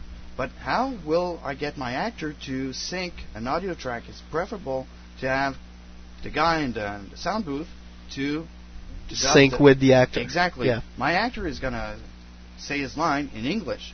Okay, it's going to be crappy or whatever, but he's going to say it in English, so the lip sync is going to be an easy process. We're going to save a I lot see. of headaches over there. That's You know? good. That's good. So, um, and then so I'm going to send those scenes to Dave. Dave is going to set this up on a monitor. The guy is going to walk in. He's going to say his lines. Voila. You know, we've got a perfect uh, sync. Just as easy as that. Exactly. Instead of getting the guy to record the, the voice sample and sending me this, trying to get the actor to learn the, the the way it was said, the pronunciation, the punctuations, and everything, Yeah. and try to match, you know, the the image to the sound. So, Ah, that's pretty good. you know, when I was saying nightmare, Yeah. and I'm just like, it's just the tip of the iceberg, you know. There's a lot of, uh, of things. Just take the actors, for example. Since it's a, it's a fan production, well, I don't have the people, you know, in a studio for 40 hours a week. You know, I have to work with schedules. People Yeah. are going to say, well, okay, I have this Saturday off, but I'm working Sunday. Okay, so he's going to be available Saturday, but the other guy that's doing the scene with him, he's only available Sunday. Uh, what do I do? Next week. Next week. Okay. so I'm going to be playing a lot of. Uh, and that's when you go Super Bowl next week. yeah. So it's going to be uh, it's going to be pure hell, you know. But it's going to be so much fun because it's a Star Wars film. That's right. So that So that promises to be very, very interesting. yeah, All right. just to say, you know, I'm making a Star Wars uh, film or short uh, series of uh, short films. You know, it's wow, it's cool. That's going to be awesome. I, I just can't wait to actually see the, some of the first episodes because it sounds a little bit like Imps, uh, the Relentless, which is out right now, but Imps is more of a comedy. Yeah. Of, of like one particular squadron, but yours is going to be a lot more serious, and you know, as we're saying, a little bit more like Band of Brothers with a twist, and they're going to have all these, uh, all these these different like situations to deal with, I'm sure, and it's going to be very difficult for all the characters to cope with those those situations. But uh, I, I can't wait to see. That's that's gonna that it promises to be very very very fun. So I'm running out of ideas, but I know that we got some people in the chat room who uh, who asked us some questions. We like questions. So Brian's gonna go ahead. Yes, I will. Do you want me to read uh, Danny's question or? Yeah, you go for uh, Danny's question. Okay. Uh, let me find it though. Okay, there Okay. we go. Uh, how the Troopers fan film will com- how will the Trooper fan film will compare with uh, the now professional looking looking fan films, uh, which have relatively big budget, you know, such as the Atom Films winner with you know a one thousand dollars budget kind of film. It's Well, I think that if it's uh, filmed in the right way, using the right equipment, using uh, good angles, and you know, and everything, we will be able to compare Troopers to that kind of quality. You know, Okay. making props, making a, a film doesn't need a big budget. You don't need a lot of money. You need money, that's for sure. but you can take it over a, a fairly long period well, of time. if you, if you spread it in, in, let's say we take five years to produce Troopers. Yeah. Well, we've got five years to to um, to build the props uh, that as as we go along. You know, Yeah. I don't have. Let's say I have a scene which I'm going to use or a set that is going to be used in three years from now. I don't have to build it right now. hmm You know, so we're, we're spreading out the the budget as we go along and uh, and so on. And taking it step Yeah, by step in order to make quali- it a really good movie. My personal goal is to aim for the same kind of quality big screen that we're used to with uh, the original, uh, the first trilogy. You know, this Okay. is if I can achieve this, I'm going to be very, very happy. Well, if you need one, I got a ping pong table. Okay. and I'm Noted. and I'm very good with papier mâché and uh, empty buckets. and I, I recently acquired a, a Star Destroyer model, so if we need, But there's a there's need to think that uh, we're going for a serious fan film, so we want to go with you know good images and uh, several times when you look at fan films, it's made on a very very tight budget, and it can show because when you can identify what was filmed or what was used for the stuff, the realism is not there. Yeah. If you want to go to something serious, so prop wise is going to be serious, acting wise is going to be serious, production wise is going to be serious.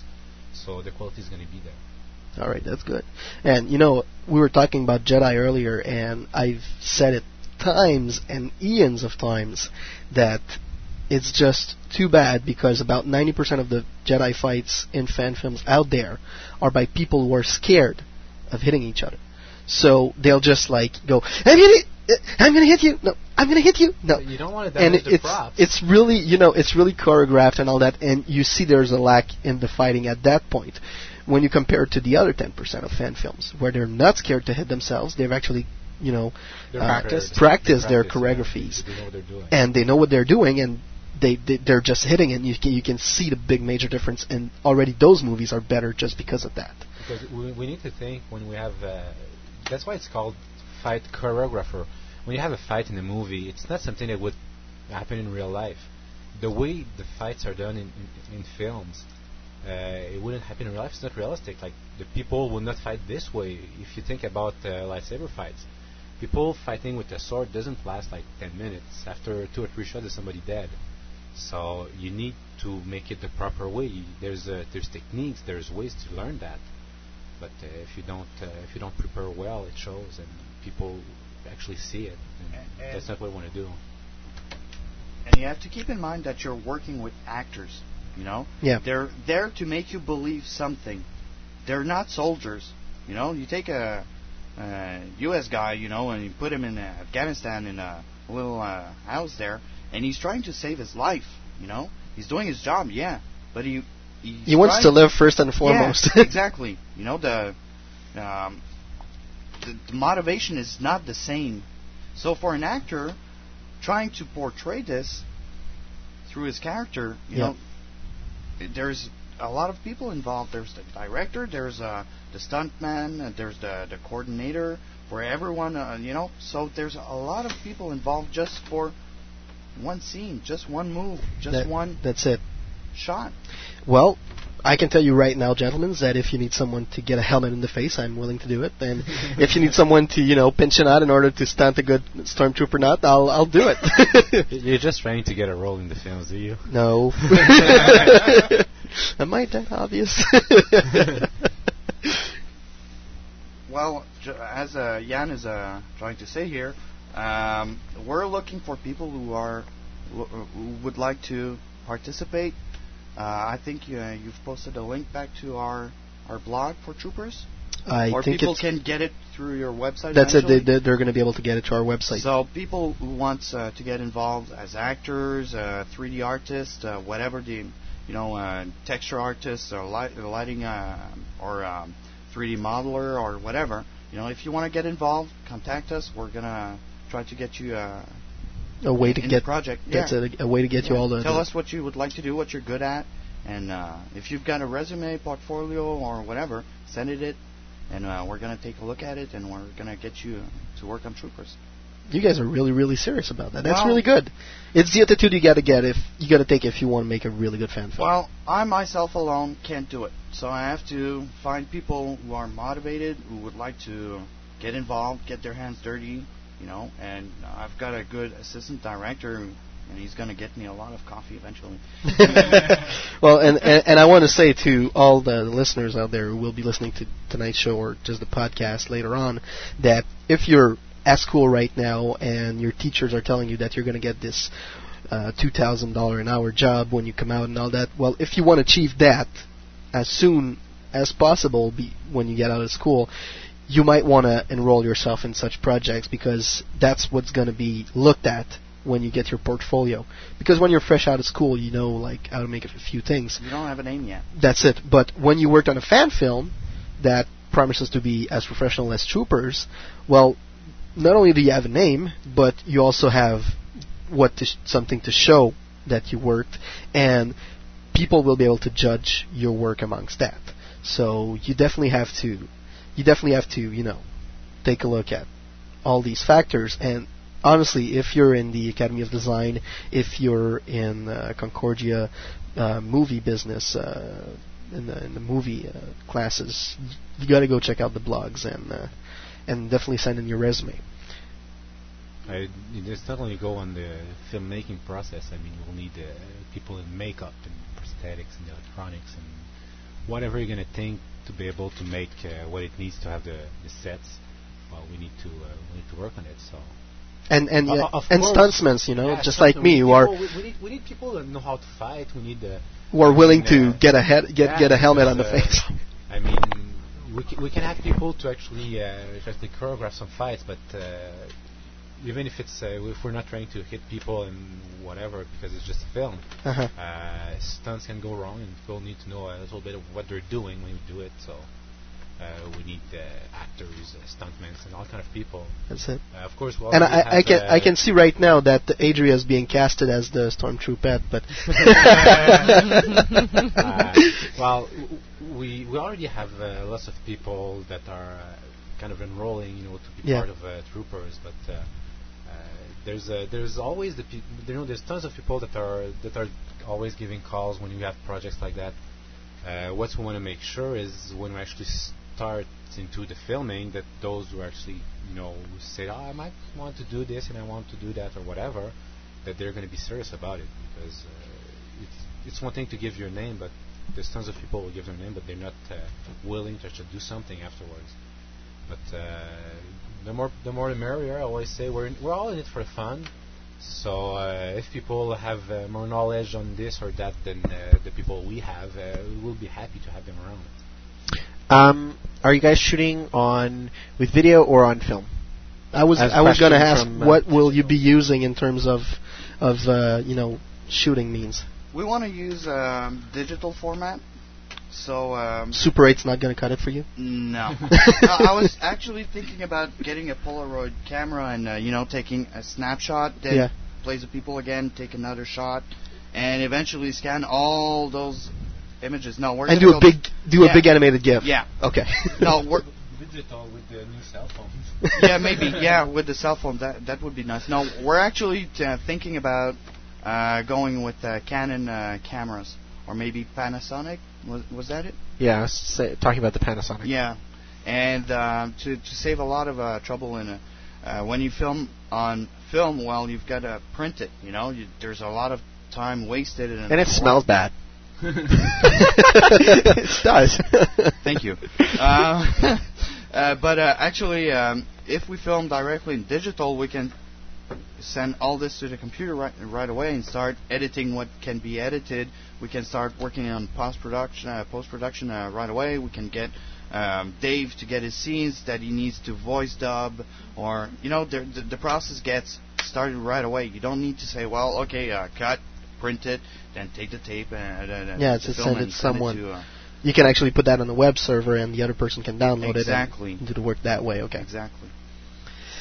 that's great. Other questions? I like those. well, we have James from uh, Dublin. As far as Dublin, you got uh, people listening tonight.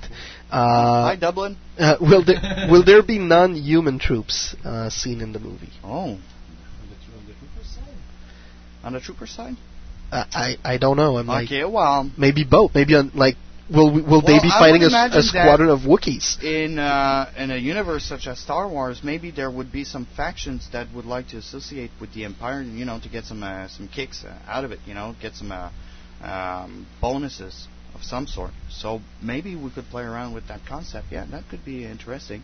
Uh, as right now, there wasn't any plans to. We wanted to keep the, and it's not a racist thing, but we wanted to keep the Empire as white as possible. As human as possible. Yeah.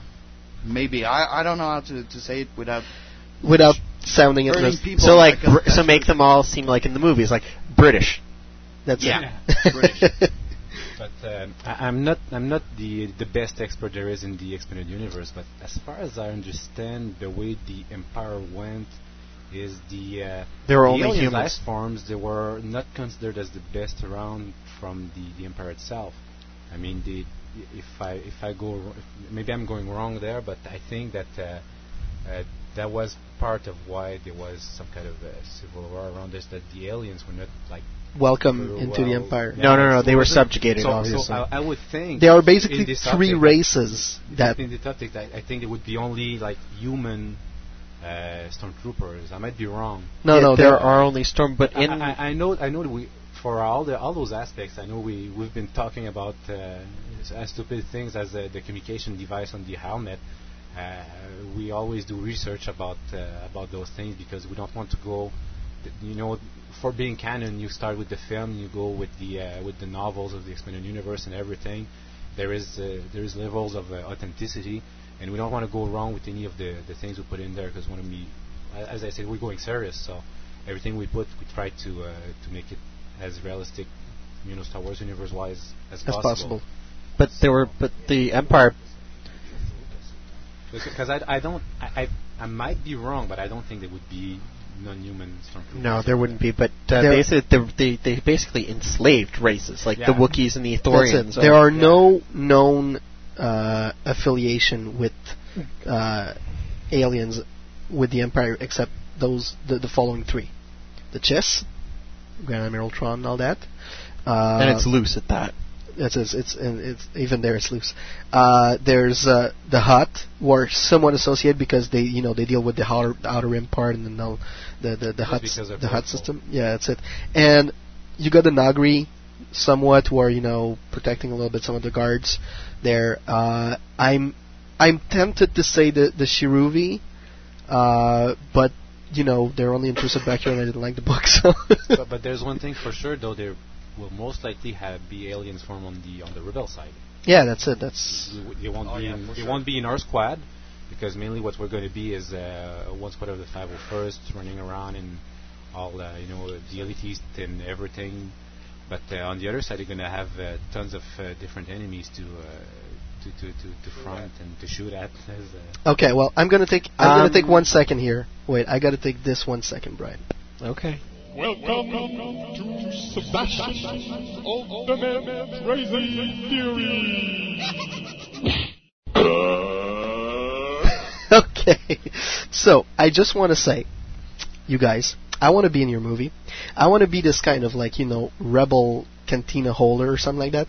But when I'm going to do my scenes, I want my, my bodyguards to be Twi'leks. I want I want to be with like two Twi'leks sitting at the back of the cantina, having troopers coming around, and you know I get up and we start fighting, and of course they, they finally beat me or something. But it's, it's you choose you choose what way. I just want to sit there with two Twi'leks. You're such a whore. Of course I am. and you just goes right into it, you know, just, Uh, just like that. Just like that. I'm. It's I'm just like Hollywood. We'll try to work out something. Okay. No promises, but yeah, it's, it's never gonna happen. Okay, so we have another question. Um, what is the time frame like? The release time frame? When are you shooting? When are you shooting for the first episode to be done, and what I kind would of like to start interval? at uh, the end of uh, spring this year, Uh-huh. uh, and have at least one one episode completed by the end of the summer, Mhm. or perhaps you know mid autumn. Cool. So we can have the first episode done in 2006. This is if if I can get this done, then it's going to be green light all over the place for everything. Getting the one first episode done, you know, we're there talking about this big project, and people say, well, you know, it's pretty nice, you know, it's nice and dandy, but uh, is it going to be made?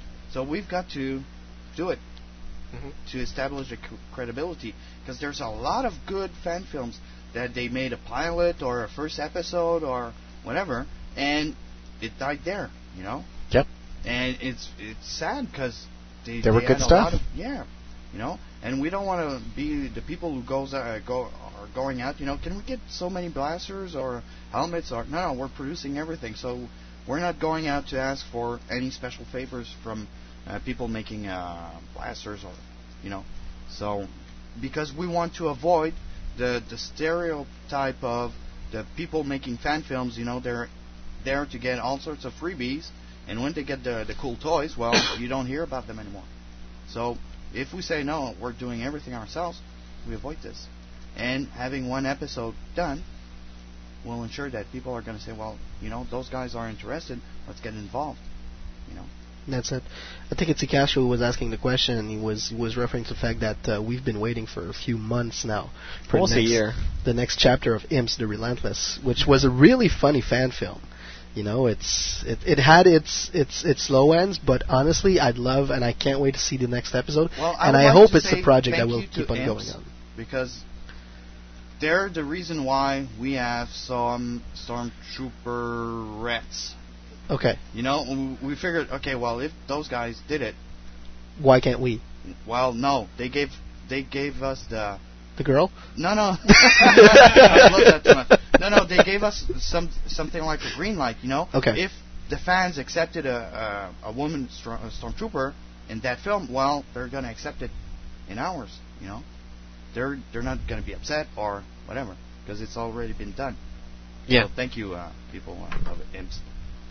I I just can't wait to see the barracks of that squadron. Actually, I don't I don't think I want to see. Actually, y- Sebastian, um, watching Battlestar Galactica, the female uh, pilots and male off uh, male pilots share the same bunk, I know, I saw that. That's cool. and and there's actually seen this past weeks. Two of them Oh. were getting it on. You, you've seen you've seen the Starship Troopers? Yeah, They share the same showers. Yeah, but that didn't. They're totally different from the book. Yeah. Don't even get me into that. What, it's better in the book. It's always better in the Th- there's there's n- no no it's there there's no men in the army. There's only women. There's only men in the mobile infantry. There's Oh. there's no women. Okay. So There's much one female character, no two female characters in the book. That's it. There's and no they're not sex. in the mobile infantry. No. Ah. They're Bummer. pilots and they're just pretty and Well, a chick in a ship, you know. sh- sh- they all shave their heads. Too. Oh wow, cool. and we want to tell to the actors that will be joining the the, the, the, the cast of uh, of Trooper that they won't have to shave their heads. Uh, okay, we're gonna get some scalps. we'll see. We'll see. So I, I I'm guessing it's a project that uh, we'll definitely have to be on the lookout for. Is there anything else that you you'd like to add, guys? Uh, thank you. Starting by the assistant director. Uh, I'll let the director talk.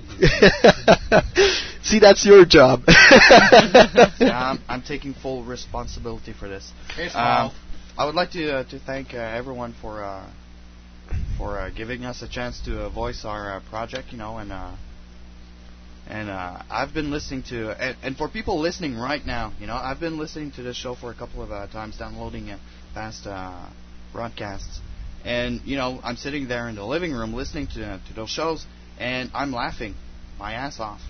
But to actually see the work they're doing on their laptops and uh, and everything, fantastic. Those the people listening right now, you have no clue what's going on in here, and I'm totally serious. They're amazing. So there it is. Hey, Thank look you. at that! And we have uh, we have Kathleen who's going to come and say hi, and she's with uh, Valerie Ann. Yeah, Congra- Padawan. congratulations for your little Padawan uh, there, yeah. Thank you. Hi, Kathleen. Hi. I, I know. Oh, hello. and, and she's sleeping now. Yep, she's out cold. So there are rumors that are floating that you're going to be the, the the fight choreographer for Troopers. Yeah. Kathleen. Oh. try. so you see, guys, we promise you that the stunts won't be too difficult. And apart from the apart from the whole helmet thing that I'll probably get hit in the face with, oh, you'll be fine. Oh yeah. He's like, oh, You're He's- getting slammed. This is done for you to do. okay, just when you hit the helmet, Yeah. say, cut, let's do it again. It wasn't good. It's just like- It was- didn't fall right. That's right. Yeah, the guy didn't fall right. It didn't seem realistic. guys, as long as you give me the two Twi'leks, I'll be I'll be fine. I'll do it as many times as you want. There's a lot of fun to to get with this, you know. oh, indeed, indeed. Oh yeah. You could just tell me it's going to happen in the ninth episode, and but he's going to get hit every episode before that. Yes. we want to make sure that we keep the guy interested. you know? Exactly. You know, it's it's just like uh, first episode. I'm gonna walk past as an officer, and the girl's gonna be explaining something to to the squad, and she's gonna be waving her helmet. And then, just as I walk by, poof! I ha- I get in the face. I'm gonna be the comic relief of that series. You There- certainly have the face for it. Don't worry, Steph. I'll make sure you get hit with plenty of helmets. oh, thank you. Sorry, that's It's okay. All right. So, so, so you're saying that you're going to be the comic relief. Yeah. So can I call you Jar Jar? Oh, oh. that's just wrong. Hey, you, you, you already have the eyes. and I already have the eyes, apparently. Yeah, yeah, you do. It's the look So of emptiness. He wants the I don't left even need to though. say he anything want anymore. The floppy ears. I'll, I'll have I'll have to carve myself some floppy ears Or out you of can latex just or grow your hair long again. We'll make you I one. can grow my hair long again. You know, it's that's that that's one thing. Ah well. Well, I think we're gonna we're gonna end it on this. Uh, we're actually gonna go listen to the uh, third episode that I got, uh, Rebel Terrorists, from the uh, different point of view, uh, by Kevin O'Connor. And again, this has nothing to do with the Troopers upcoming project. Thank you very much, you guys, for being here tonight. Uh, of course, you're to stay in, stu- in studio till the end of the show because we're to be raffling the uh, the wonderful uh, blasters. I just did an update on the Right. Super And the winner is, and the winner is us. Oh, yes, yes, definitely. Me. Thank you very much. All right. Well, we're going to go wait, listen wait, to hold that. on. Wait, wait, got to do Super Bowl. We'll do it after. Okay. So bye. we're gonna we're gonna Gosh. we're gonna finish that interview on this note, and we'll be right back on Star Wars en Direct, the voice of Star Wars fandom.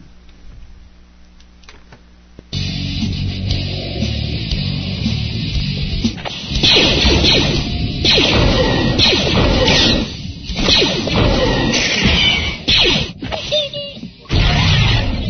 What I told you was true, from a certain point of view. A certain point of view? I'd like to take some time this week to shed a little light on what's been blatantly obvious to me for years. The Rebel Alliance are a terrorist organization, plain and simple. Let's aim our scopes on the facts, shall we? Luke Skywalker. Skywalker was brought into the Rebel Alliance by means of deceit by Obi-Wan Kenobi, a much revered religious figure in the rebellion, who had a penchant for chopping off people's arms. In the long run, Skywalker eventually spread this deceit from attempting to recruit Jabba the Hutt, a known gangster, into the rebellion, and all the way up the Imperial chain, manipulating Lord Vader himself to assassinate Emperor Palpatine. General Han Solo, Imperial naval officer turned traitor, before becoming one of the galaxy's most wanted drug smugglers. That's right, he was a drug smuggler. What do you think spice is? It ain't oregano, brother, and it ain't pleasant. It's used by Hutts to torture people, and I don't even want to go into how this vile stuff is produced. He's a criminal thug of the worst kind. Moving on. The Death Star plans. Stolen technology on a galactic security threat level. If we used a color code system to indicate the level of this threat, it would be plaid, brother. The plans the droids carried were stolen by Bothan spies posing as janitors, who then delivered them to the Rebel Alliance whose sole purpose was to analyze these plans to find a weakness in the station to destroy it. And all persons aboard, combatant and non-combatant alike, with no regret whatsoever about the lives they took for their self-righteous cause. The Ewoks. The inhabitants of the fourth moon of Endor aren't bad. Not by a long shot. In fact, the Empire lived in peace on their planet for quite a while. Hey, you have any idea how long it takes to build a space station the size of a small moon?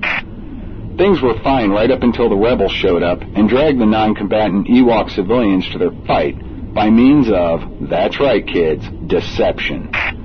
Let's also take into account just how little consideration the rebellion had for these Ewoks. Have you ever blown up a small moon that's so close to a planet that you can see it explode?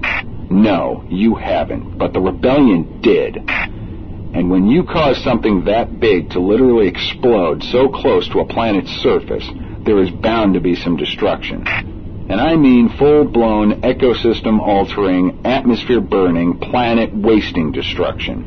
The Ewok were murdered by the rebellion simply because they were convenient. Oh well, they weren't really part of the rebellion anyway. Just some savage dupes they conned into dying for them because their babe gave an Ewok a cracker. And you people call us the bad guys? I'm TD0013, and this has been A Different Point of View. The following has been a presentation of a different point of view. All rights reserved. The opinions expressed on this program do not necessarily reflect those of the Empire or its subsidiary systems. www.dragonpage.com And welcome back to Star Wars en Direct, the voice of Star Wars fandom. And uh, during the uh, short last break, we were talking with the nice crew of uh, of the Troopers, the other side of the story fan film, which is about to be in production in a couple of months. And well, you know what? We got some great raffle prize here tonight. Not only do we have three tickets to the Star Wars screening here in Montreal that uh, I'll be awaiting your emails this week. You have until Wednesday to send in your emails. So if you listen to the podcast, well, you can still have a chance to win. But because we cherish our listeners, and we cherish our listeners who are actually in the chat room with us every weekend, we're going to raffle two E11, that's right, blaster rifles, props from the movie Troopers. So they're mint condition, they haven't been used, although they they look a little dirty, but that's basically for the movie. You know, it's battle damage. That's uh, that's the basic uh, idea. And uh, we've got two um, we got we got two two people in the chat room right now who have been selected during the break through uh, Mind Raffle. We had the guys choose different numbers, and it just happened to be their position in the chat. So we have this guy and that guy, Brian. That's right. Yep. Him and him. Yep. So we have Kaki 171, who is winning uh, one of the blaster rifles, and E5 E5150 who is not registered right now, but I'm sure will He's be by the, next uh, week. He's on the message boards. It's oh, it's Lucio. Hi, Lucio.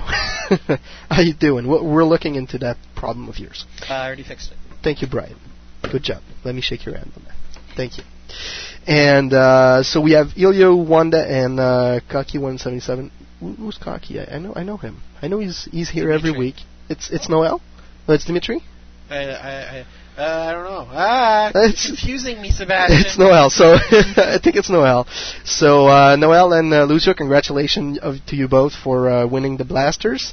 Uh, thank you very much again to uh, the guys for uh, bringing them in for for raffling. It's a pleasure. Was it mentioned that those are not hero props? They're like the ones for the for the background sh- shots. But Nope. they're good for trooping, for picture taking, and they look really Yeah, good on they, the they wall. look awesome. As we were saying earlier, you could rob a, a, a store with them, you know. It, it took the, the, the place of choice in my lightsaber wall at home, so. Really but like I'm sure there's plenty more coming to for you guys. And right now I got Audrey and Brian in a they're blaster very match, and Oh, I'm gonna shoot you. They, they, they're, they're well weathered and Uh, everything. you shoot like very Greedo. oh, there goes one point for for Audrey. I sliced your head off last week with, with my saber, so. All I need is an elastic band. hey Brian, is that is that a little blue, blue bruise on your forehead there from the elastic band from last week? Which was totally accidental. I want to remind everyone. All right. Well, uh, I guess uh, I guess that's, that's pretty much it. That, that little raffle is uh, the the end of the show, guys. But just before we go, Brian, I think you've got some information for our listeners who have been listening to us and they haven't been watching the Super Bowl. So, for those of you who did that, thank you very much. For those of you who actually got the incredible raffle prizes, congratulations. And right now, Pittsburgh is winning by four points. Over the Seattle Seahawks, and they are in the third. They're they're in the third quarter, and uh, Seattle have the ball right now, so I'm sure they're gonna pin them, and Seattle's gonna did- win. I think Seattle just Seattle just scored a touchdown. Did they? Yeah. So they're 17 to 14 now. No, no, no. no. They, they just recently. Oh, they just recently did. Yeah, because they were at three like a second. There's still a quarter left, and we're gonna let you go watch it, and you know what? Seattle's gonna win in the end because that's that's the guys. Yeah, but the Steelers, they're gonna steal. Well, great artists steal, as you were saying during the break earlier. so, there you go. Uh, we have we have Danny uh, who wants to add two more things to for for for uh, troopers basically. First of all, he'd like to say that you know he's got an officer in the Star Wars universe, so you could basically take him and play him into your fan film, and it's in the right time frame too. And uh, he wants to know how much he can pay for one of those blasters. and the guys are telling, well, we'll talk after the show. so Danny will call you. Just be on standby. All right. Well, thank you everyone for being with us. Uh, next, well, who's in the chat right now with us, uh, Audrey? Um, in the chat right now, we have Adalia, we have Adria, we have Koki171, we have you, we have Darth Poff, we have E5150, we have Ekasra, Executor, Gambler, myself, Brian, and Danny. Danny, and uh, it's not working. Um, Mishka, uh, Skylover, Snake, Snow Trooper, and Sakatai. All right. So that that is just awesome. Uh, thank you very much for being with us, all of you. Can we say a special hi to? Uh, Sure, sure. Wait a second. We're going to give you the mic. Somehow, eventually. Hi, Mishka. Okay, well. My wife. Oh, hi. Hi, Mishka. Thank you for listening to your hubby tonight. Uh, the next show will be on Sunday, February 12th, 2006. And uh, now Audrey, ha- Audrey's has going to pop off because it's going to be with Troy Denning. Woohoo! and it's going to be the recap of Dark Nest. Of course, uh, we're going to talk to him about the entire trilogy, how it was to write it, and the prelude, the fact that it's a prelude to Legacy. That our little discussion we had last week. Now we're going to have with him next week. Of course, if you have any comments about the show or that you would like to make any suggestions for upcoming subjects, please send an email to studio at swvndirect.com, or you can also leave a message on our blog at, over at starwars.com or our new message boards, which are, of course, on our website. If you would like the show, we suggest that if you do like the show, sorry, we suggest talk about it around yourself. Word to mouth is the best publicity we can have by our listeners. Bring a friend to the next show. and add our URL to your message board signatures. I poked you with the gun. Brian's tickling me with the, the, the blasters now. and and one of them will have my DNA on it. Oh. Anyone want to clone Sebastian? I don't know why. Maybe to torture him. What? That sounds just wrong. You're so mean to me. I am. kind of like Nick's gooey substance. Oh, yeah, that's it. That's a whole story we're gonna keep for uh, in a few months. Uh, we'd like to take a s- we'd like to take a second to take our sponsors, of course, FederationToys.com, SitClan.net, Simple-Net.ca, whom these lovely gentlemen will be visiting soon. I'm I'm sure for uh, web space to you know broadcast their digital uh, project all over the web. Of course, uh, Sci-Fi Podcast Network at tsfbn.com. Audrey. Yeah, I just wanted to say a quick uh, hello to two new listeners from Australia, to Scott and Tanya. Thank you for joining us tonight. From all over the world. All over the world. From like- Adelaide. It's like another day. It's, yeah, it's midday It's Monday tomorrow. there. It's tomorrow It's there. They're tomorrow living in our future. oh my God! Who won the Super Bowl? Whoa. Quick, quick, quick, quick. Let's place the bet. Let's go.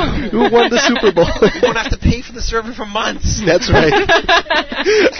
and uh, of course, we want to take a se- we want to take a second to thank our, all of our partners in the bloodonline.com, Star Wars aficionados, the best fanzine in UK, planetfandom.com, Hail to the fanboys and girls, where you can also find the first the first uh, chapter of Trek Wars: The Free Conflict audio drama.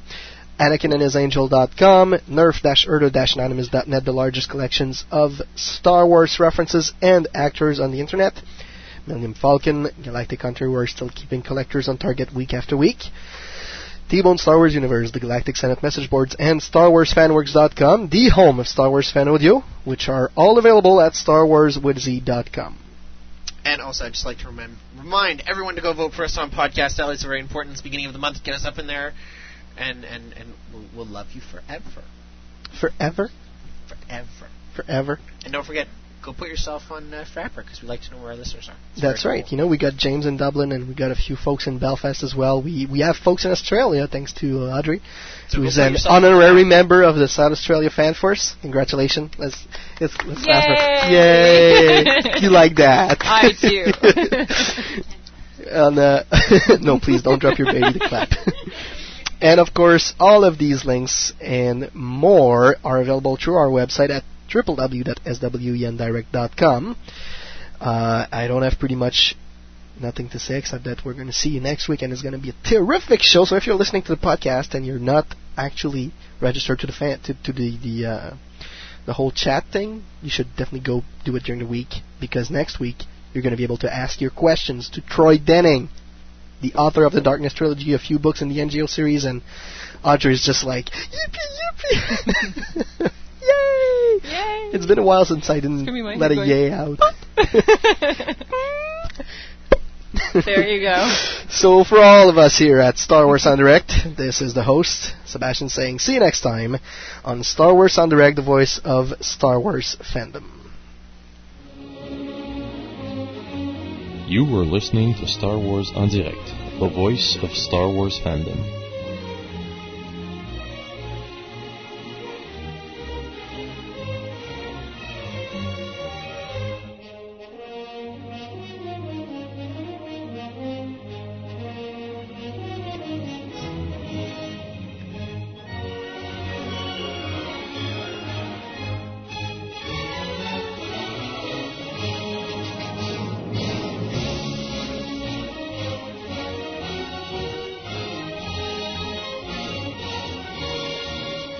Be sure to visit www.swendirect.com for more information about upcoming shows.